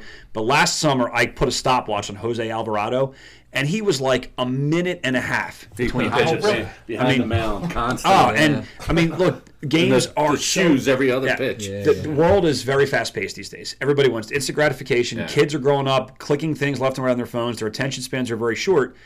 If the game doesn't evolve to match that, Yeah. then we're just going to lose more and more kids. And I was watching some spring training yesterday, watching the Phillies, and I love the fact that that pitcher gets right up on that rubber and the batter gets back in the box. And The batter is, is guilty, uh, the pitcher as well. He's Sure. stepping out like I, no more Garciaparra drive me nuts, messing with his glove. Get in there and Yeah. hit. man. Coach Would you? Manero wants our pitchers what under 10 seconds. under ten seconds. Yep. He's always been like that. Yep. No clock. Get in My there dad and I would go to every game Jim Kaat. Jim pitched. Kaat. Oh, Jim yeah, Kaat yeah, was the right. man. Get the ball. Yeah. That's- Yeah, get the ball. He wouldn't shake anybody up. Let's go. Let's hour and a half. Last summer we did, or last spring we played uh, over at Lansdale. It was part of Lansdale's um, 150th anniversary celebration, and they had old time baseball there. The Brandywine Baseball Club comes out, and they do this old school 1800s baseball rules. Well, the way they played, it was like the pitcher threw a pitch, and he got the ball back, and he just kept going and going and going, and it was really fast. And I looked at him like, wow, that's pretty bizarre. But I do feel like that will happen. If as long as baseball sticks with this and everybody gets used to it 20 years from now you'll watch an old game and you'll say oh my gosh look at all that time they were taking and this that and the other. Um, i also saw a video i love twitter. Um, i saw a video on twitter yesterday that was bryce harper's at bat when he hit the home run in the nlcs game championship long. game. I was at that game. but they showed his at bat and it would have been over the like he would have gotten Yes. called he would have struck out. he does that. So- whole, he was doing that. You saw that one Yeah. game just ended with the. If you watched, yeah i did see that Yeah, yeah so they Yeah. got- he's Yeah. walking off the field and then on Six six ties. Yeah. Six, six. I don't think that happens in the Yeah. playoffs. Oh, Now Sunday's they're gonna that- have to, well, that- they'll- it'll be about the money. So Well, most of those games were about the money. most of those games about the money. yesterday, first day, whatever, two hours and fifteen minutes. It was Makes a like- difference. So you know? I didn't Yeah. think about the time. So that's Yep. that. Yeah. So And there's we can say what I want. It's It's making. These guys love the b- b- about the NBA, but it's about young people. Only people loving baseball are people our age, from Yep. 40 to Well, yeah, 70. you But gotta- it's the traditions. That's what I love about baseball, up, the history. The Oh, I agree with that, games yeah. are in the afternoon. Yep. when Yeah, we got yeah. home from school. I Yep. remember Yep, watching, yep. You know, Yankees and the Red Sox. Oh, They fucking 78. God damn, you Yeah, I had was- to mention that one, didn't I you? remember watching at home. Family in Boston, you're contender, full of- man. I remember running home from school watching Right, that damn exactly. game. And we were podcast. winning. Right, right, exactly right. Up at Scranton, we Yeah. went home, watched the Yankees and the Phillies and the Mets, Mets and the Reds. Remember when Buddy Harrelson got in a fight at second With? Pete Rose, Pete Rose yeah. tried to break him up. We got home from school watching. These kids don't watch any of that. Well, I think the worst thing is playoff game that starts at 8.15, that's 8.30. The commercial breaks are longer. Right, I mean, yeah, you're yeah. talking, you're asking kids to stay up until midnight to watch four-hour baseball games in the playoffs. It's not going to happen. Uh, so, too. yeah. I, I think it's The good best that they the started it in the uh, the minor leagues, The so first when these guys yeah, come up, they're ready for Yeah. it. 30 Exactly, games. right, exactly. It's like, oh, it's so great. Oh, it was No, we used to great. Same, same thing with the March to Madness. The games are on at noon. Yeah. You know when it starts. great. Right. watching We day used to take off all the time the first couple, and they're the best games the first Yeah. two days. oh, sure. Yeah, and baseball needs to come back to that. Yeah. Playing in the afternoon and let the kids fall in love with the sport just like we all did coming home. And then that's the the Red Sox. People really fall in love with a team and follow them the rest of their careers Yeah. because they Yeah. remember those games. Now, you know, they don't know what happens in the seventh, eighth inning because I don't even know because I'm asleep. Right, exactly. falls- Doesn't really stand Yeah, out. I'm with you too. I, I, I, I totally agree. You know, and start them young so that by the time they get to the majors, they're used to this stuff. And you know, I, I think it started like the turn of the century. You know, like around 2000, it was the Yankees Red Sox. Their games were freaking four and a half hours long, where the rest of the league was like three and Right. three forty-five. Right. Because they're it's all specialized. That's another mm-hmm. thing. Hey, this pitcher pitches the fifth and sixth. This guy's seven, eight, and that's the closer. Whereas back in the day, you know, Goose Scott just came in. He was a closer for the seven, eight, nine. Right. You know, hey, you're the closer. You're doing the last three. Do you have specialization in high school? I mean, not really. It, it just depends on a roster. So, you know, we, tr- to be honest with you, like our expectation has been if you're a starting pitcher, you're pitching seven innings. Like we don't, Yeah. I mean, because you train kids that way and you keep their pitch counts down. And if you're a starter, you're, in all the good years that we've had, Yeah, we've with we've had our three top three guys will throw seventy percent of the innings because they go deep into games. But the pitch count has changed that a little bit. I mean, we have to monitor that a lot more closely. It's not like we ever went crazy high pitch counts, but but now you're out at hundred. So if you don't keep that pitch count down, now you need bullpen guys. But if we have a guy that we think is real good to come in, you know, late, we want to have that guy that's sort of a tab late inning kind of guy, as opposed to some of the guys that might be starters. But um, we always say, I think, at the We beginning of the year, well, this guy's going to be, yeah, yeah, we're going to use this guy in this role and this role, and then you know the starters just do well enough that we don't really have to have all Well, those he just, specific he and I roles. just talked yesterday on my home from Newark about that. I said, if we're starting tomorrow, what's our lineup? So I could formulate something. And then one guy said, hey, we're going to use him as a closer. And, you know, it's Hank. That's Yeah. all. Oh, yeah. Yeah, yeah, yeah. Uh, You know that? Yeah, Yeah. no, the little guy. The little. Well, I mean, yeah. I knew, but I mean, Yeah. my kids are older, so Yeah, yeah, yeah. He was like this No, he big was born seen when we were, yeah, teammate. But no, that's we. Sometimes we do that, but I don't think we've ever had a guy bona fide a closer, do we? Not really, no. No. So these kids today, right? you- These kids you're coaching, you're looking at this year. I mean, you're you're starting in a couple of weeks. Um, actually, you're starting. A week from tomorrow. There you go. Yeah. So um, the pitchers, do you have hard throwers? Do you have control? Do you have We've won three state titles, and only one of those teams has had a strikeout power pitcher on it. That was Eric Ruth in 09. Um, our number one and number two in 2013 uh, were control command Two and guys. three, I mean, we- Yeah, well, our numbers. Well, the, the guys that became our one and two, um, they you know they just threw strikes. They Brian Mayer in 2013. We were talking before we started here that we played a game up in Parkland against Parkland in the state playoffs. It was over in 62 minutes. I mean, the kid just did nothing but dot the black on both sides of the plate, and he was a command pitcher. And then Dylan Borowski was right behind him. He was a very similar type pitcher. And then 2015. James Whitner was our number one pitcher, and he just threw three pitches for strikes and got ahead of hitters and um, induced soft contact, and that was really the key there. And then He never played at college. Right, and then yeah. Now in 2021, no, he didn't. Um, And then in 2021, when we went to, to the state semifinal, uh, we had Dylan Brown and Mike Lennon were our top two arms, and they were both pretty big left-handers who, who had some pretty good life on the ball. You know, more mid 80s guys from the left side. So, but that, but also though. Everything's kind of changed. Like that's now the norm. I think. Like, Everybody's I- throwing hard I think the average high school fastball 10 years ago was 75, and I think now it's 85. Mm, Um, But the guys we have in our program right now, last year we had a kid, freshman lefty, who who couldn't. I mean, Joey Blank, look- just like Joey. yeah, he, he didn't throw hard Number two. by any standard, 2.0. by the old standard or the new Nice kid, standard. lefty. But he, Oh, yeah. he knew how to pitch and he threw strikes, and he's going to be a top guy for us this year. And then we have a couple other guys that are going to be more like mid 80s guys, but we don't we don't have year in and year out. We don't have a guy that just comes in and throws gas. I mean, the last kid that we had that was a legitimate power pitcher from the right side was Danny Kerwin. Um, so and then, Brian of course, you know Dylan Brown was was that guy last year. Um, but um, yeah, by and large, we want our guys to throw strikes and stay down in the zone and get in and out in as few pitches as possible, and that's going to win games just as much as somebody throws hard. And then defense. And of course, defense. We Pitching always- defense and yeah. Tyler Bob McCreary said this best. I learned a lot from Bob, but he said that you know your hitting's going to go up and down depending on who you're facing. Pitching can really neutralize good hitting, but no matter what's happened, no matter who you're playing, your defense should always stay the same, and that's defense first. Every practice we have, we start with we do. Defense. Yeah, which blows me away thinking back to our high school, and I we had not a good coach. For high High school, school, he, he was not a good coach, but I hope he's not listening. I No, uh, I could care less if he is. I hope he is listening. But we had, I, I- I know the summer leagues that I was was in, we had great summer league coaches. Right. And like I said, in the summer, a lot of the Legion guys. ball. Legion, Legion ball coaches, and, right. and what led into Legion ball, Roswell and all of us played together. So when we got to high school, we were we were a tight knit group who knew how to play together, which I think is important. Like I go back to playing Legion ball together. You knew, like, hey, this one guy Bobby Helm, he has a strong arm. I played second. Hey, I just get it near the bag. He's got it, and we got a double play. Just get it near the ball. So playing together. And you know, having the fundamentals is, is so key. That's why coaching, regardless of how size your school is, is very important. yeah, but he, you know his practices were. were oh, his- he was we didn't even do it in little league when I coached little league. It was like you know, rotating kids hitting, and you're out in the field. Right. He's not hitting you balls, right? You're not. Or, I was Take like, it this- easy. Practicing the grounders, you know. But then again, he ran the practice by himself. I give him a lot of credit. But I used to go watch my dad practice, and it was like, you know, he learned everything from Skip Wilson. It was like Oh, yeah. everybody's mm-hmm. everybody's moving. He's Yep. hitting fungos and blah blah. You know, it was like the whole practice moving. Like, Our infield, outfield. That's a good chance game for you to bring up your staff. Well, how too. much- how much is on your Does all those staff? people. Well, our coaching staff is awesome. We like, and I'm not just saying that because Frank's sitting right next to me either. Like, we, I, I, I can't even begin to explain to you how, as a head coach, how lucky I am to have the staff that we have. That's great. We have only three contracts through the school district, so only three people on our staff can get paid by the school district. Just like Yeah. football. We used to have four. Yeah. And then when the economic uncertainty was kind of afoot back in 2010 11, they were cutting staff and they cut a contract from every team.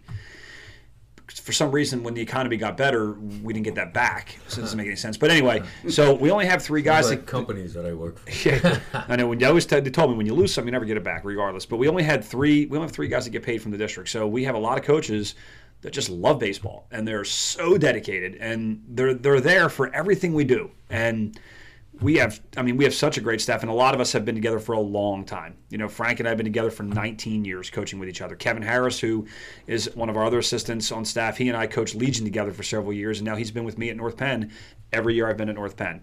Um, and then we have guys that have come in, like Joe Picozzi is with us, and his both of his kids have played for us, so he knows how we run the program. Same thing when Drellick was involved. Um, John Petrosani, who was my Legion assistant coach when I played, and then he coached side by side with me for Legion for all the years I was at Norgwen. He jumped on board and started coaching with us at North Penn for many years too. When after I took over as head coach, so Keith Klaus. Keith Klaus, who played at North Penn and coached with McCreary, came back and coached with us, um, and then we bring in some new guys like. We have Brian Clayton, who was the band director at North Penn High School, and he was a music teacher. And I always tell people he found uh, baseball the way people find God. And he has been so dedicated to learning the game. And he's like, he is a student of the game and puts more time in than anybody I can imagine as a volunteer assistant coach. I mean, we just have such an incredible staff. Kevin Harder, who was at LC, you know, he came over to North Penn and he's been working with our JV pitchers. The kids that graduated in 2021, he spent so much time with those kids when they were freshmen in the fall, and that's a huge part of how they developed into the guys they developed into. So we have so many great people that um, you know we can get a lot done, and it's a huge advantage. There's three contracts. One is yours. Right, one is mine. Yeah. Oh wow. Oh, Yeah. yeah. What is this? addition. And then we, we recently brought Mark Renda on board Yeah, last Mark, year. Now, great. Mark and I coached together in Legion from um, 04 to 09. And then he got out of baseball for a while, and then you know he's retired. So he, he's like, I bumped, we bumped into him Well, yeah, one night. yeah. We're watching the Chestnut Hill College baseball game, and he's you know we talked to him, and he said, ah, I might want to get back into coaching, and that's the last thing you ever want to say to me because I'll call you the next day. So so he came on board, and it's like we never stopped coaching together. It's just that familiarity, that continuity. His um, son, can my first year in 05, his son was our shortstop. Still one of the best shortstops we ever coached. Yeah. Absolutely. It was like automatic 05 ground ball. six, yeah, ground ball went to him automatic. six, yeah. Yep. He was part There's of our 05 state championship at Yeah. Legion. No, no, the father coaches now, and then yeah, Yeah, I mean the shortstop is your captain out there. Not the sign of it, but yeah, he's one of them. He's When you have a shortstop yeah. that can do things without you having to tell him to do it, whether it's putting a pickoff play on second base or whether it's moving an outfitter, when you start seeing a shortstop do those kind of things, you know you have a pretty special player. yep. That's your leader out there. Yep. yeah, Mark, yeah, we've we've had Robbie Zinsmeister, good, we had some good shortstop. Yep. Zach Miles. Who's your shortstop this year? Well, We have a- season hasn't started yet. All right, all right. Yeah, we did. No, no, no. Now, no. wait for promote this for people to listen yeah. to. Yeah. But we do have a we, we have a, a nice young kid who was as a freshman last year. He played with us. Um, he didn't get a lot of playing time, but we had him up there for a reason, Right, yeah. so he could learn the game and. Uh, and he's probably going to get the first crack at it, and um, you know, see what happens. But we have a lot of depth around the infield, so we're excited about it.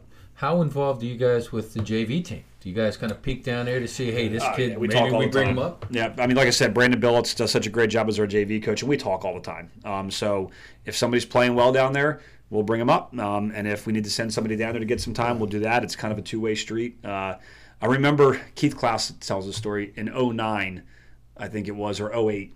Whatever, actually, it was probably 07 because it was we won a state title in 09, and all those good players when they were sophomores, they were very good JV players, and at the time they were all playing on JV.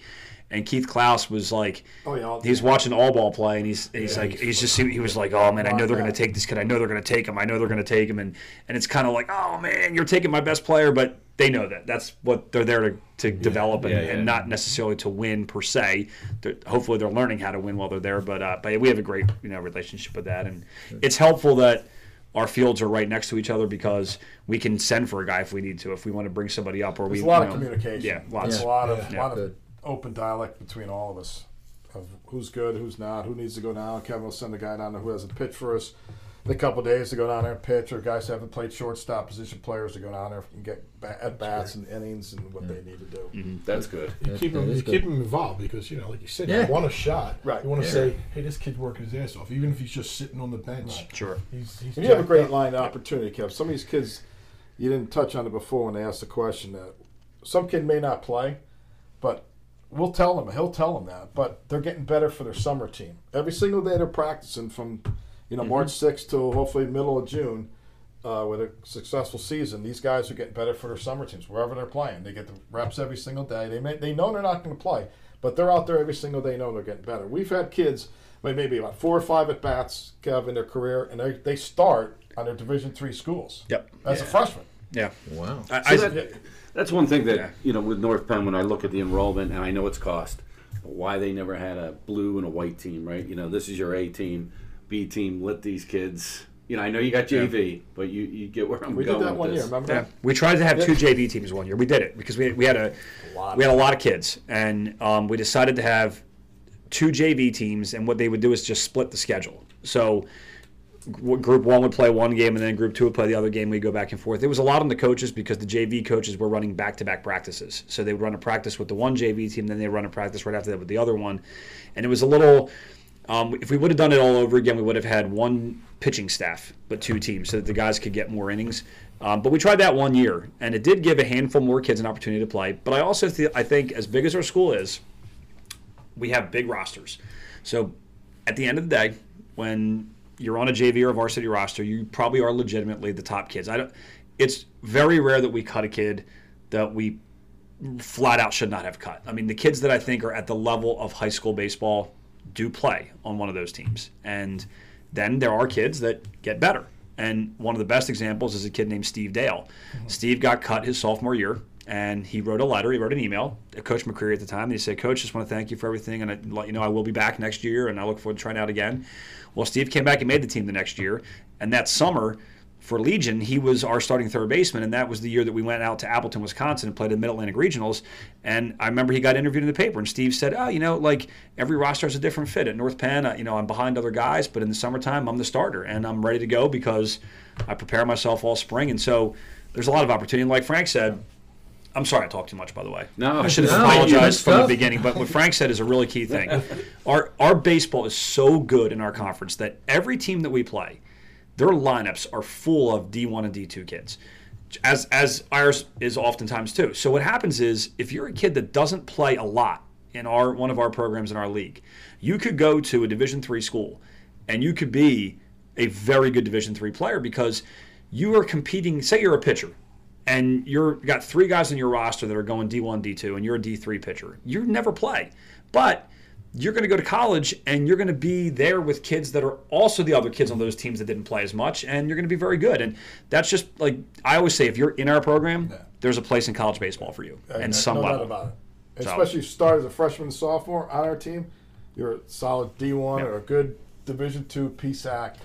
Only Baseball seven percent of high school athletes go on and play college or at Correct. the next level. Seven percent. Yep. So that's And yeah, like D Pretty one's awesome. like Yeah. two percent, and then pros is like point something. Exactly. We, Yeah. yeah. there's no doubt about it. Guys who don't even.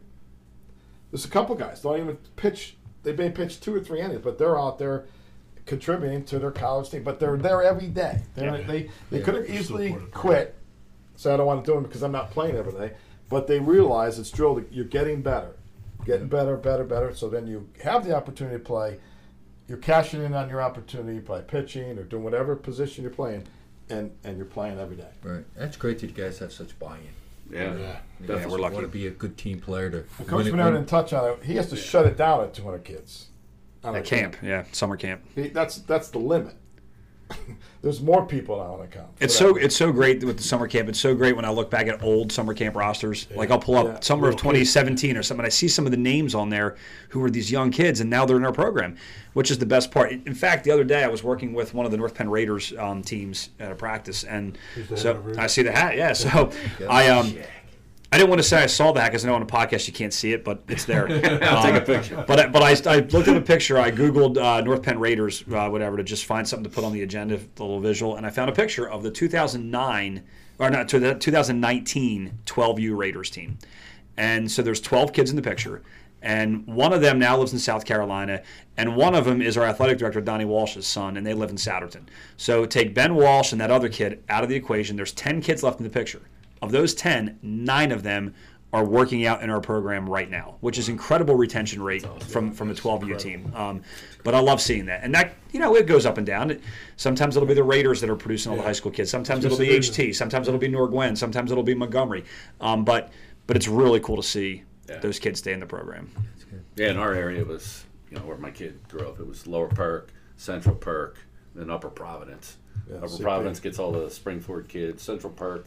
Mm-hmm. I mean, you know, we're all mixed, but Yeah.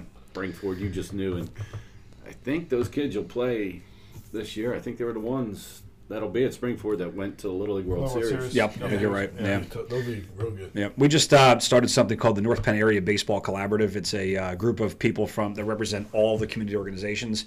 So the first thing that we're doing as a collaborative is we're hosting a tournament in Memorial Day weekend called the Knights Cup, and it's going to be the 9, 10, and 12 U's. 11 U had some scheduling I issues, got a but lot of games for that one already. Yeah, it's awesome. Yeah, the 9, 10, and 12 you are all going to play in a tournament up in Montgomery on Memorial Day weekend. So it's going to get all of our future kids at the same complex at the same time playing for the bragging rights of this Knights Cup. And our goal is to have some of our players in the dugout. So like each team that's in the tournament will have a knight, a current knight, as an honorary head coach. So the kids on our high school team will get to work with some of the little league kids, um, sort of to kick off the summer. So we're trying to bring everybody together as much as possible. Take, I mean, it's, it's hard. We have a lot of communities, so it's hard, but we want to try to get that spirit going. That's great stuff. That is. Oh, once, once I saw community that, like I said, I already involvement got, is. I'm Yeah. already Oh, up and just carries the program. That's a cool idea. yeah. Future coaches, right And, there. and I hope so. like Yeah. Yeah. kids No like kids that are semi-adult, like they're because But they can still relate to them. Fifty to them anyway. You know what I mean? 100%. But they Yeah. get to be like cooler with them instead of like 100%. parent. Right. Then, Yep. You know. I hate to tell a funny story, but you were just talking about youth baseball and everything. But I was just down in Florida all week, and I went by where I used to live down in Largo, Florida, which is right off Dunedin. And at the time I lived down there, the Dunedin Little League team was going to the Little League World, oh, World Series, Series. 1991, right? The only time ever. One of the best players on that team, anyone know? Ron DeSantis. Oh my gosh. Oh boy. I Oh, was on that worked, team? I worked with his father. Oh, really? Yeah. So He was on that team. Ron Senior, I Yeah, worked with. yeah. He was on that team in 1991. This isn't going to turn into a political. It's not. No, no, well, not Yeah. political, but I'm just way, saying. Way too. Don't don't encourage them, please. But Little League World Series, Yep. like he was on that team. Okay, that? all right. Next, Doesn't strike me as a baseball player. No, right? Ironically, yeah, he was a good ball player. he was he was very lengthy in between pitches on the mound. He was making speeches. All right, just sort of ball there, Ron. Would you? Let's go. Come on. So in between when you when you when I heard he uh, outlawed rule books in schools. Sorry. we're going to see where you're leading that way. Me too, but not not so good to the other people. So he basically, uh, when you said, you know, uh, what's the name was coming, Picozzi was coming here, Mm-hmm. and his son chose Ithaca. Do you help in the college process with the kids? Hundred percent. I mean, I want to be involved as I can. I, I've talked to a lot of college coaches over the years, and a lot of them say that they do like to communicate with high school coaches because we see a little bit more of the full picture of kids, um, what they are off the field, in the classroom as a person, things like that, um, and also the brand of baseball that we play is a little different. So, for instance, a college coach, and this is nothing against summer ball or anything. I mean, it, everything has its place in the kid's recruiting process without a doubt. They need to have it all. Um, but in a lot of times, you'll see a kid they'll, they'll go pitch in a showcase tournament in the summer. They'll go out there, they'll get their six batters or two innings or whatever. They'll come out. But in high school, that's where you see, hey, can a kid get out of a jam, or or what's this kid's stamina like? I mean, what's he like over the long haul? And you just see a little bit more of the full picture. So a lot of the conversations I've had with coaches are like that. There are some coaches that they'll call me first and we'll have great conversations and other coaches there will be times when a kid gets recruited and i've never talked to the coach so it really is just totally different depending on the school and and how they do their recruiting um, you know dylan brown who is pitching today for Old Dominion. You know, Dylan was committed to Old Dominion. I mean, to uh, Notre to Notre Dame, and and and it's part of it's just part of what happens in the world of college recruiting today. That sometimes you make a commitment and then the school can back out on your commitment, just like the players can. I mean, it happens today. Uh, so Dylan had a tough situation on his hands, but I was able to pick up the phone and call Mike Lake, who I know real well. Mike was the head coach at LaSalle, has a lot of connections um, around college baseball, and he knows Dylan because Mike's local. He comes and watches us play. So Mike made a call um, to somebody he knew, and then before you know it, like bing bang boom, Dylan was committed to Old Dominion, and it was a network. And that's what I tell kids all the time. So many coaches know so many other coaches. So when it comes to recruiting, some a, a college coach might call the Central Bucks East coach, and he might say, "Hey, who else in your league do you know that's good?" And then you you ping pong from one coach to another. So when it comes to recruiting, what all players should know is that every coach they play in front of may, in some way, shape, or form, have a part in the recruiting process. And on that same note, sometimes they go see the kid throwing 95 and they noticed. Sure. So you always try to say, be ready. You know, Yep. you're a pretty good player. Maybe you're not getting noticed. They're all coming to see the kid. And the scouts and the coaches are watching you, of your, your entire movement, how you treat the other players on your team. They're looking at it all. If they're Who's smart, go- if they're good recruiters. Ithaca? That was the, the Jack Picozzi. Jack, Okay, Jack, so he's that's in where- he's in Paris. Yeah. That's where the kid that you know grew up, and I know the kid really well. Went Jack Collier. His dad's the principal at Spring-Ford, ironically. Okay. He went to Ithaca last year, but they started him as a freshman.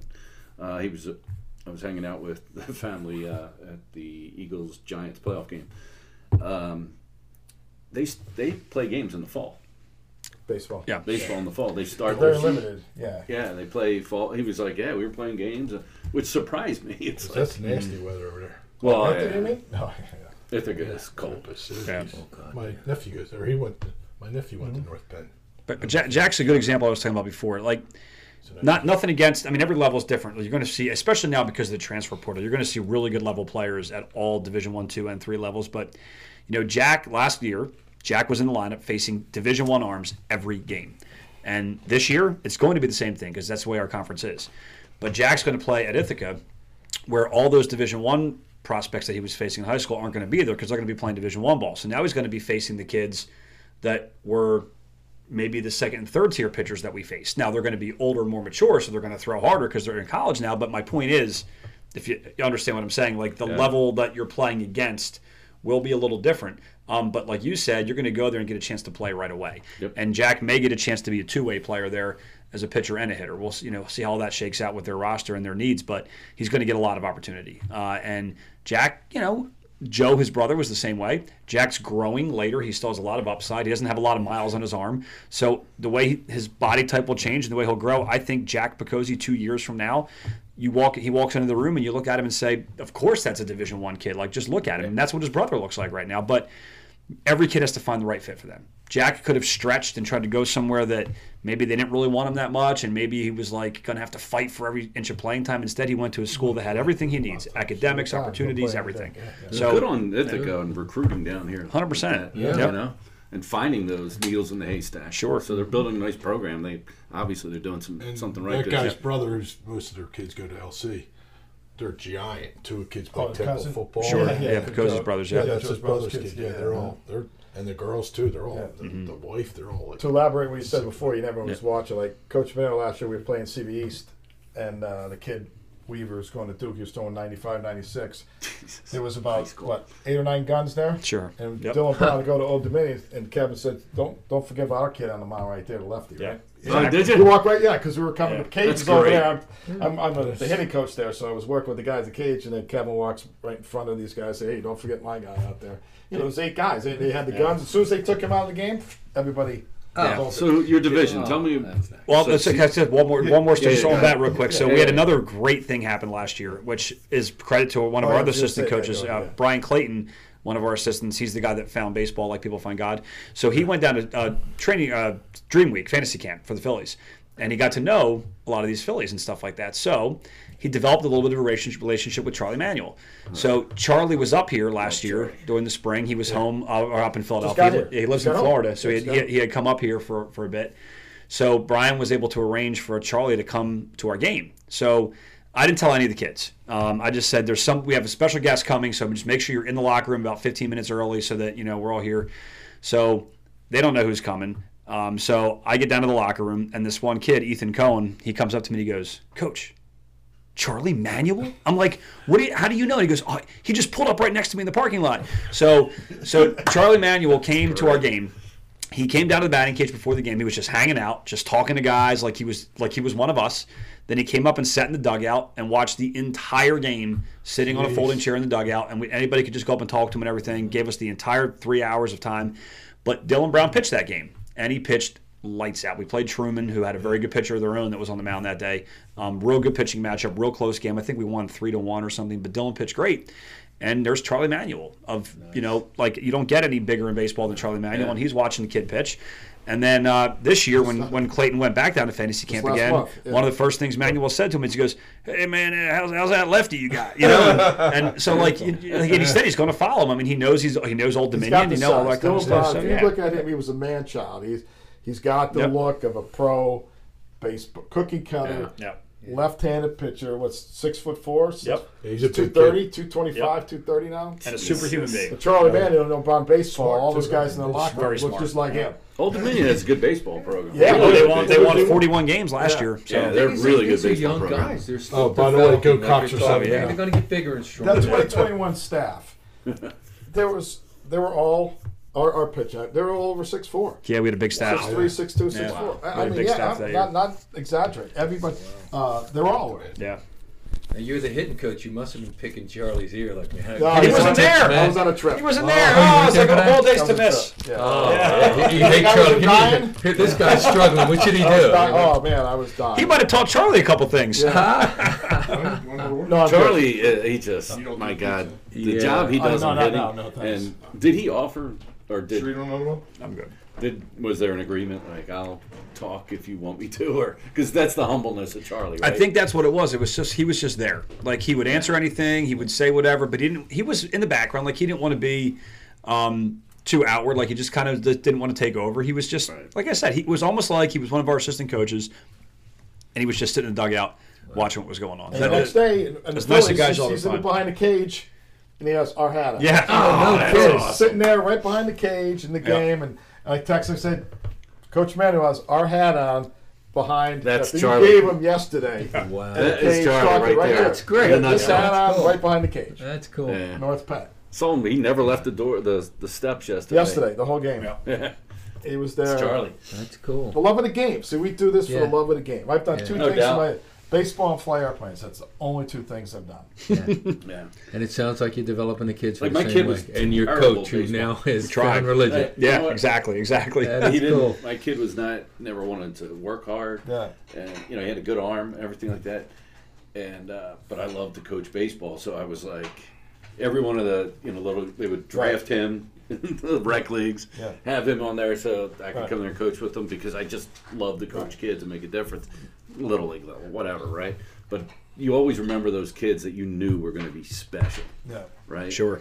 and it was like there weren't many in little league, but you know, and a lot of that when you get to little league, a lot of that's politics too, right? And who's Mm-hmm. going to be on the track? But those kids that just stand out, and you know they're just like, Yeah, you can see that. From a very Yeah, young see, at the high school, I was coach there with Kevin for 19 years, but I was also with TYA. Tom Ensign, you know, youth coach and then travel coach and up to County max. So we, Rich Marino, Jack's neighbor there. So you played Central Park then, Connie Mack. Oh yeah, Central Park. no, right? uh, growing up for uh, Cal Oh, Ripken, okay. all the way up. So Gotcha. I coached there, and then 2016 was the last time I started coaching all the teams. So now it's just you know at the high school, but I took all those kids up, and then they end up playing for us. That's great. And the Norgwen, where we played against, and Hatfield we played against. But I also knew that those three teams we would always play against because they were going to make up our high school team. Yeah, So I'm looking at these kids, who how they're going to figure in. I'm talking to Bob McCreary and Kevin now. I say we got these kids coming up, and Barry Beeler had the year behind us. Rich Marino had the year in front of us. So we all collectively at TY try to keep all these kids together, and in Norgwen and Hatfield because they were coming to North Penn. Mm-hmm. And that's when the teams we had success because they learned how to play the game the right way at the youth, and they just kept coming up and coming up and coming up. And now that doesn't happen anymore. As Coach Manero alluded to, that we don't even at TYA we lost that dedication of the travel coaches and the programs in Hatfield and Norgwen where they have trouble fielding teams. And now the only opportunity for these kids to go is to play for these uh, other travel teams, these elite baseball academies. Yeah. Yeah, it's And that- mostly after the age Yeah. of 12. Like, then Right, it's kind of right. like yeah. They go to a million different places. Right. But we're Kept- only yeah. ever as good as our community programs. Right. That's where they're learning Right, everything. So we That's had where they're Connie Mack. We stayed them together, and Paul Moretsky, as he mentioned, his boys. You know, people they went to LaSalle, but they couldn't went to North Penn. I coached those guys all the way up, and then those guys that played at LaSalle, we, that could have played us in North Penn. Very good baseball players, all playing in college at Kutztown right now. But we all, you know, we all know each other and try to develop our program to wherever high school they're going to. It's great to seeing them that you coach them youth and playing whatever sport. You know, so whatever how's the team. suburban one broken up now? You got It's, I get- it's yeah. four divisions. So it's the, the, the lower box schools, the Neshaminy, Pennsbury, Bensalem, others, they're one division. Then it's us, the CB schools, Souderton, Pennridge. And then the other division is like Plymouth Whitemarsh, Hatboro Horsham, Wissahickon. And then there's a fourth division, which is the smaller school division, which is your New Hope, Solebury, Lower Okay, Moreland, sure. all that kind of stuff. Now, the issue is, not to get into the weeds, but um, thank you. The issue is that our schedules are not equitable per se. Okay, so our schedule is all of our teams, and we cross over and we play once a year. We play all the teams in the lower Bucks division, Bensalem, Pennsbury, whatever. We beat each other up like crazy. So Central Bucks East is a great example. Last year, they had a great team. They finished eight and eight in the Suburban One League. They did not make districts last year with the kid who's go- going with the kid who's going to Duke. 96. And they have a great team around him too. Wow. But they finished eight and eight because, like, the kid going to Duke might be facing the kid going to St. Joe's, or he might be facing the kid going Yeah. to Old Dominion. Like, we're just battling each other like crazy. There's not a weight system for the. So the problem is that the other divisions, you know, that let's say the, the division that Plymouth Whitemarsh is in, every crossover that they play is against all the teams from a much smaller division. So last year and the year before, don't quote me on this, but I think in those crossover games, I think the one division might have only won two or three games out of all of them.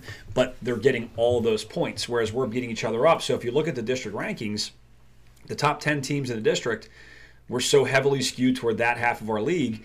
And then the, the bottom half of the district standings was the teams that are in our conferences, but that's because of our records, not because we're lesser teams. So there's a lot of discussion about. it. We just had a Suburban One League meeting the other night, and that is an ongoing conversation the athletic directors are having to find a way to balance that out. And from the standpoint of, let's say, your lower Morelands, your New Hope Solebury's, and those schools, they're looking at it from the opposite. Like they're small and they're playing these bigger schools, so it's hard for them to compete too. So um, our automatically in the district because they're like single A. Right, right, where- beating up four on wins like and you're their better. weak teams. Right. Whereas our schedule is all six A teams. Yeah. Some of these other teams, their schedule is five A teams and some four A teams. So, you know, that's where there's a little bit of, you know, you get look, you, you play who you play. You have to beat. You have to beat. Yeah, that's the way it is. Um, but I think they're going to continue to look at that. So In fairness, though, Kevin, five years ago, and I know it happens even more in football. I know this because my nephew uh, goes to Abington. That you make decisions every other every two years or something like size, that's it. and and or sometimes you've even switched conferences. Like five six years ago, you you had an easy much like, and I know Bensalem was in the, the finals for the states the one year. Like Yeah. out of nowhere, you were. It seemed like until real recently, you you were the the bullies of the conference. You Well- had a good run there for five years. Well, for a while there, we were playing only our own division. So what would happen was now we have 16 conference games. Before we only had 14, and we just played our own division twice. We and then then we started doing a crossover with one team from the other division. Now we cross over with every team from the other division.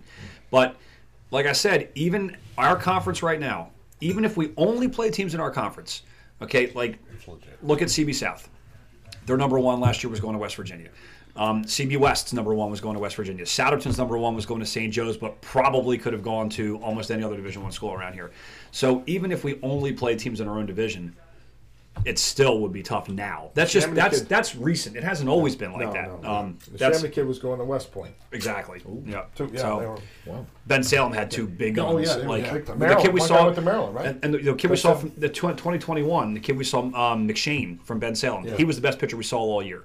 They killed us that year, and that was the year we ended up in the state semifinal. And that kid just blew the doors off of us. Yeah. So it used to be back in the day, back when I was a kid. No, but but even when I started coaching, like you would beat up on Bensalem, you would beat up on Truman, um, like certain schools. But now, and we used to have Quakertown in our division. Yeah, well, We would beat up on Quakertown. Well, Quakertown is way better now than they were before. Truman's good every year. They're Ben feeder Salem's been good. programs, and they're they're not like country Yeah. hits up there. Right. No. And Well, you you know, also they're had really expanded beautiful. real estate up those Yeah, ways. yeah. right, right. Which, That always helps. Yeah. Yeah. you know, I mean, that really helped Springfield. Springfield used to be. Oh, it's, it's huge. It's, Turk my, Valley, my too. sister and sister all live up there. Well, We the all six- ca- everybody comes up north. You know Yeah, the six A state champion from Pennsylvania came from our right on our area. LaSalle, Yeah. us, uh, Suburban One, Did Bensalem win one time? They went to. Souderton. They were such. They came in Oh. second. Yeah. Wow. Yeah. But there's They been come years. from- there was a, there was yeah. a time though, like 2012, 13, 14. Us and LaSalle were going back and forth on state Yeah. titles for a little window there, and then you had West Chester, Souderton, and then yeah. you know, and, and West Chester Henderson's been there, and it Yeah. just it's crazy. Like Basically, our district and District Two was the LaSalle place. So basically, is this area is going on. We have five teams from District One that go to state playoffs. It's District One, Chester, and Delaware County as well. Yeah, Yeah, so same as that's tough. basketball, huh? yeah. it same. is easier. Uh, I shouldn't say this either because it changes every year, but it is more difficult to win a district title Yeah. than a state title because once you get into states, it, there's matchups that, that are Yeah, just different. yeah. You're playing teams from other parts of the state. That, like we played Shaler in the 2015 semifinal. Now they're number one, Jake Potok, went to West Virginia. It seems like everybody goes to West Virginia, but, They must. Have, I don't hear much about their baseball. yeah, yeah, no, they- but yeah. he he was going, he was legit, big right hander. oh, we, yeah, big. we only had three hits shoulders like combined in this. that You know game. those guys you know? with the shoulders like coat hangers. Yeah. Yeah. That's Yeah, how the kid yeah, looked. uh, Yeah, we won that game three to one. But you could see when they got off the bus, they didn't have that big, robust roster like you see in the eastern part of the state. Like when we played LaSalle in the semifinals two years ago, their roster's like ours. We have, you know, we're two teams in the field that both have 25 plus man rosters. Yeah. Um, you have all kinds of depth. But if you match up against certain teams in other parts of the state, you don't always get that. Whereas when you're playing the District 1 tournament, you're getting that every Every game, game. every game you play. But LaSalle is not District One. They're District 12. 12, 12, Yeah, not but two. 12 Scranton plays two, yeah. one after Right. the quarter. Yeah, they're they're in our thing. Do they? I thought they played Hazel. They would play Hazleton or something like that, right? Isn't that Uh, the way what- it works what- out? When we played Hazleton, what, what were we three or four? Because we lost the Boyer three. Three. three. Yeah, so three. three. We How many just- state titles have you guys won? Three. Three state titles. You know, I was going to ask you guys, did you feel pressure of trying to st- hang with the uh, football team? The football team's feeling the pressure from you guys. According, They got to my, one, you got according to my friend who said to him, I told him to himself, this, his good sons played for, all three of them played for Kutztown, so it's pretty impressive. So- Oh, Paul Gretzky. but yeah, I'm just So talking they about that. winning Yeah, three correct. state titles. Yeah. There's a lot that has to happen a lot. To win one. Oh, sure. I mean, know that's, what? Winning I, three. I've always said the difference between winning a state title and not even making districts is the thinnest of margins. Yeah. I mean, it, like 2019, perfect example. yeah, tw- and, and Yeah. 2013, the other side, like Yeah. 2013, Uh, we barely that's get the in, miracle and on we, grass. and we win it. Yeah, That's what we call it. The miracle on grass. Was that like 2013. Scott Christie's team and that team? No, that was on 09. that was Oh, a that's nine. nine. Yeah, That's where it went. So when we won state titles, we won nothing except the state title. Lost districts. No, uh, 2015 we won the league. That's the only Yep. time. So whenever we won, we won the districts. 05 we won, first round out. 08 we won, first round. first out. round out. First in the state, so States. you only get one. It's one and done. One in and the done. states. States, yeah. Districts, yeah. So we won the district title. First round of states, we got bumped out. We didn't win the league in 09. We were fifth in the district in 09. We won the state title. 2013, that year, that was like I said, we were Miracle on Grass. We were 17 and 10. Yeah. Like the NC anything. State of the fifth- uh, Fifth, Exactly, Yeah, exactly. fifth in the district, one states. Now, 2013 team was very. We won the league, uh, came in second place in the district, lost to Council Rock. Your fr- your friends, the guy you coached with or taught Matt with. Schramm, yeah. Yeah. I coached with him when I was a student teacher. Yeah. And then all these years later, now we're coaching against each other in the Suburban One League. They won the league. I mean, the districts. We came second there, and we won the title there. And then runner-ups in the 20, state. uh, 20. We were never a state runner-up. We were always. No, quarterfinals. Oh, okay. So you got to the game, you won. What Yeah, happened was three until times. until twenty what's that? until twenty twenty one, were- every year we made states. We either went out in the first round or won the whole thing. Um, and then 2021 we made it to the semifinals. That was like a little bit of a 2017. We Yeah, Oh, 20 2017. we 2017 came in second second in the district. that's- district and lost the first round. All right, two years ago, 2021. Who won it? So, LaSalle. So they pitched the same guy four They were- games. Did they really? So, you know how, how much how fast he threw? Seventy-eight. yeah, he wasn't. Just knew how to change He it got up, hot right? too. Well, we were hitting, we were scoring baseballs out, but they just weren't falling. They scored on two sack Good flies, two defense. nothing. Yeah. Oh yeah, it was a great game. Oh, everything was. Lennon pitched great. He, he, had a, he had a rubber arm. You had some rubber arms there. He had a great year for us that year. Mike He Lennon. really Yeah. does. Who did they play in the state championship? Do you remember? They played North Allegheny, I think. Okay. Was it North Allegheny? I think so. Who was because it? Or Cumberland? North Allegheny beat Spring-Ford in the semifinal on the same day, I think. Yeah. North Allegheny had a shortstop that got drafted. Yeah, that's my friend I fly with. That's her uh, friend's son. Okay. Yeah, because her kids went to uh, North Allegheny. Outside of your team, the I mean, you've mentioned a lot of names today, but kids that really stood out that you played against. Well, I mean the the Bitsko kid from East, who got drafted in the first round a couple years ago. Um, that was a kid who, in ninth Freshman, grade, yeah. like Yeah. he He was committed. Everybody was Something he committed in ninth grade, and everybody was talking about him. And that's the scariest thing is when you see that and you're like, okay, we're gonna have to see that this. kid for the next four years. 50 Um, pitches, they were limited to that. That was it. Oh he yeah. played in a lot of leagues. That's Well, what I heard. the so best he thing that happened, best thing, dominated. well, the best thing for us that happened to him was that we had COVID, and that he reclassed. So he only he didn't play his senior year of high school. So we didn't have to see him for four straight years, um, which was Twice to our benefit. But Remember, was the other South kid Ricky Dennis? Ricky Dennis from CB South, so yeah. at, for three years, two games, 10th grade, 11th grade, 12th grade. We, that's the only kid we faced. Every time we played CB South, he went to Monmouth. And they saved when them you- for you. Well, let's When you- be oh, honest yeah, when too, you- especially with you guys yeah. having such a run. Yeah. The Quaker towns, they're the Bensalem's. They're They- dying to beat you. We Like faced- even I on yeah. part of this. They're That like you know yeah. they're coming out of woodwork. Yeah, I mean, it's the country nature. hicks already. It's Yeah, we the faced everybody's number one why and number don't You two. want to win. yeah, yeah. Yeah. 20 in nice. It's nice 2015, we won. We're 25 and 100%. three. We faced every single Keeps pitcher. Yep. one or two. Number one guy. Every every game. So Yep. every every game they're going to face, and that's what we And- tell our kids preparation right now. We're taking that making them knowledge and better. saying this is who we're facing. So when you swing the bat, we play the game. It comes down to And I'm the sure every time Do you these, play that um, 22 and 0 Hazleton team, they got their number one guy for you guys. Oh, sure. And, and it yeah. plays to what you guys It's are saying. When if if you're But on our team, you're going to go That's far in awesome, yeah. college. I love it. Even they Do sometimes those shake their hands. out of conference you know? games that you're playing, and you, you said you're going to Vero Beach, right? And, and you, so those games you're playing, and the Hazleton and uh, Spring-Ford, Yeah. do those count towards all They the don't. points? They don't right now, and I don't want them to because Yeah. And there are some coaches that do. It's actually going to be up for debate after the season is Oh, over. Um, so we get four games Totally that they don't count toward the district rankings, and I'm a big proponent of them not counting because number one, you only get so many games to get other guys in, and it's not a free substitution That's sport. That's what I was right? going to wonder. Yeah, like it's like That's a lacrosse. great opportunity. Yeah, lacrosse you can sub guys in and out. Basketball sub guys in and out. You can get some kids some time. You keep them happy. You keep them involved. With baseball, you can't do that. You're out. You're out. So these non-league games give us a chance to get some of those other guys That's in. And I think that's really important, especially for a big school like Yeah. us with a bigger roster. And then the other thing is that, you know, you, you only have a window of time to play your season. So what's been happening is you get a lot of rain and you have to make up a league game. So you make that up on one of these days where you might have a non-league game and you kind of shuffle things around. If you don't have that flexibility, you're going to get yourself into playing four straight days. You're going to be putting a lot of stress on arms. Some of these smaller schools that don't have the depth in their pitching staffs are going to have a hard time fielding competitive pitchers when they get in those situations. And I just like the way it is right now. It's like in college ball. You know, unless you're a top team in the country who's playing for an at-large bid for some kind of, you know, uh, regional appearance, college teams when they play their non-conference games, they don't have any impact on their season. I mean, most college teams, their conference games mean everything. And then they'll play games on Tuesdays or Thursdays and they'll get some of their other guys in. That's our model. And I hope it stays that way, but I do think right That now makes a lot of sense. but I think we're split right now. I think they- they did sort of a survey um, a couple Really? weeks ago asking, do we want non-league games to count? And of the teams in the Suburban One League, uh, it was kind of 50-50. Uh, but those, yeah, but those of us who want them to not count, we feel very strongly about it. Um, so hopefully, Uh, yeah, I hope nothing changes. change. But Who makes your schedule then?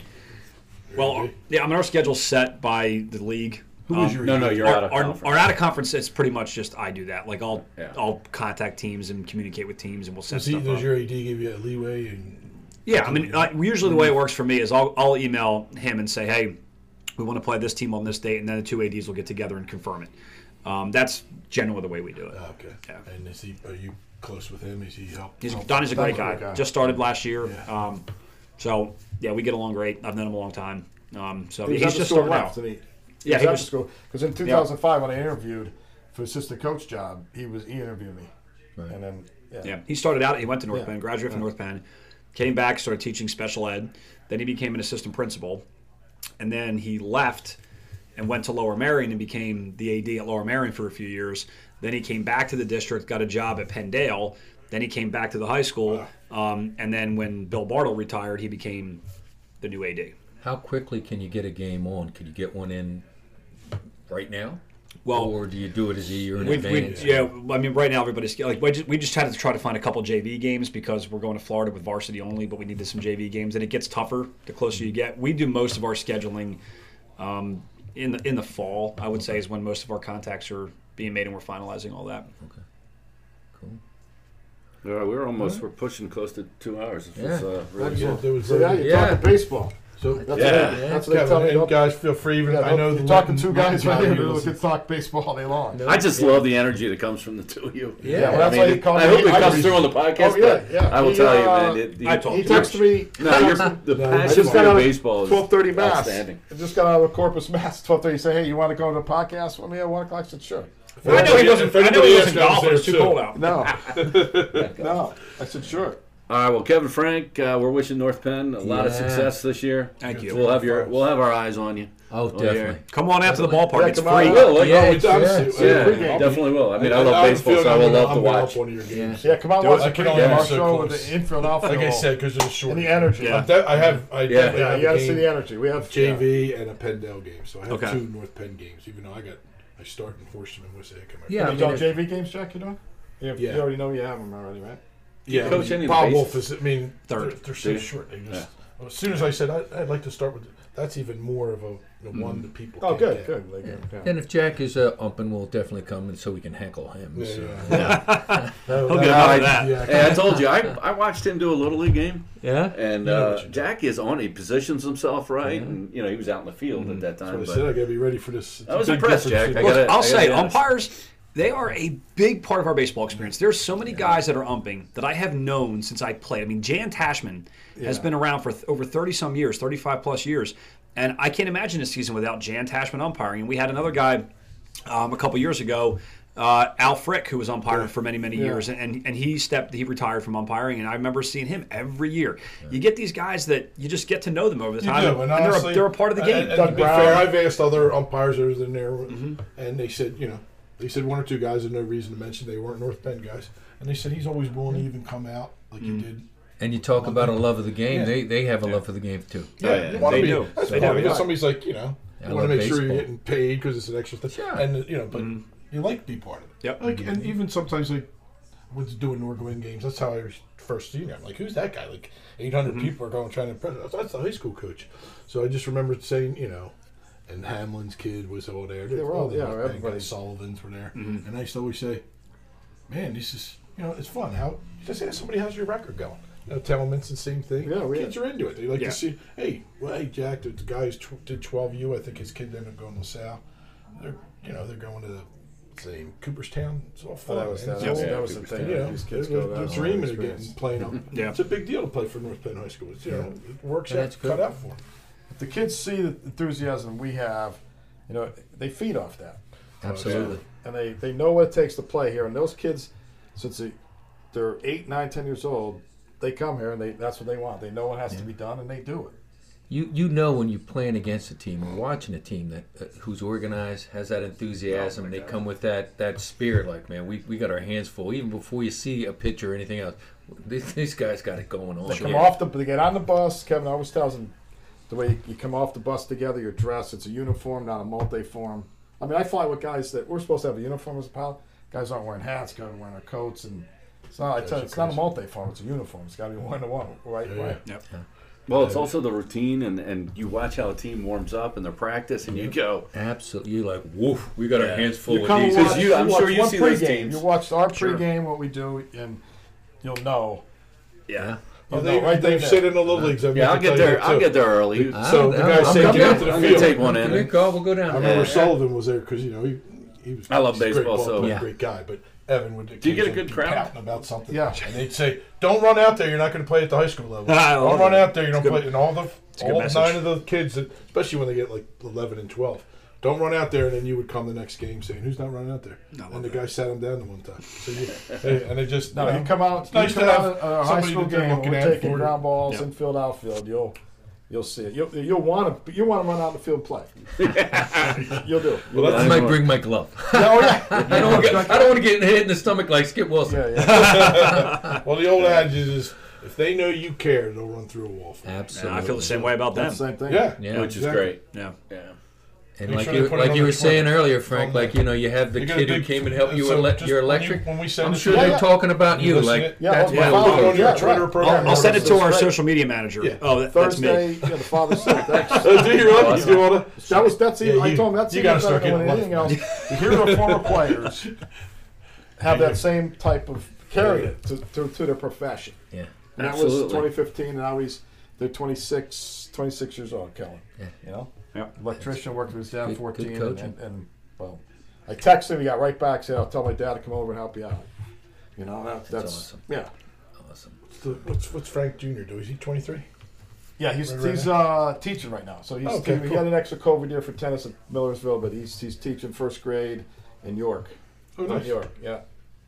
Loves So it. he's not even on your payroll anymore, huh? Not yet. He'll be back Yeah, on it. yeah, Don't yeah, worry yeah, about yeah, it. yeah, Yeah, yeah, that, he's- that, that he's works still- that way. yeah. Don't Alright. come back. Yeah. All right. Well, Kevin and Frank, thank you very much Thank for watching Thank. North Sun Baseball episode 142. it. Riding shotgun with Norm Jim in the books. Let's see. Guys.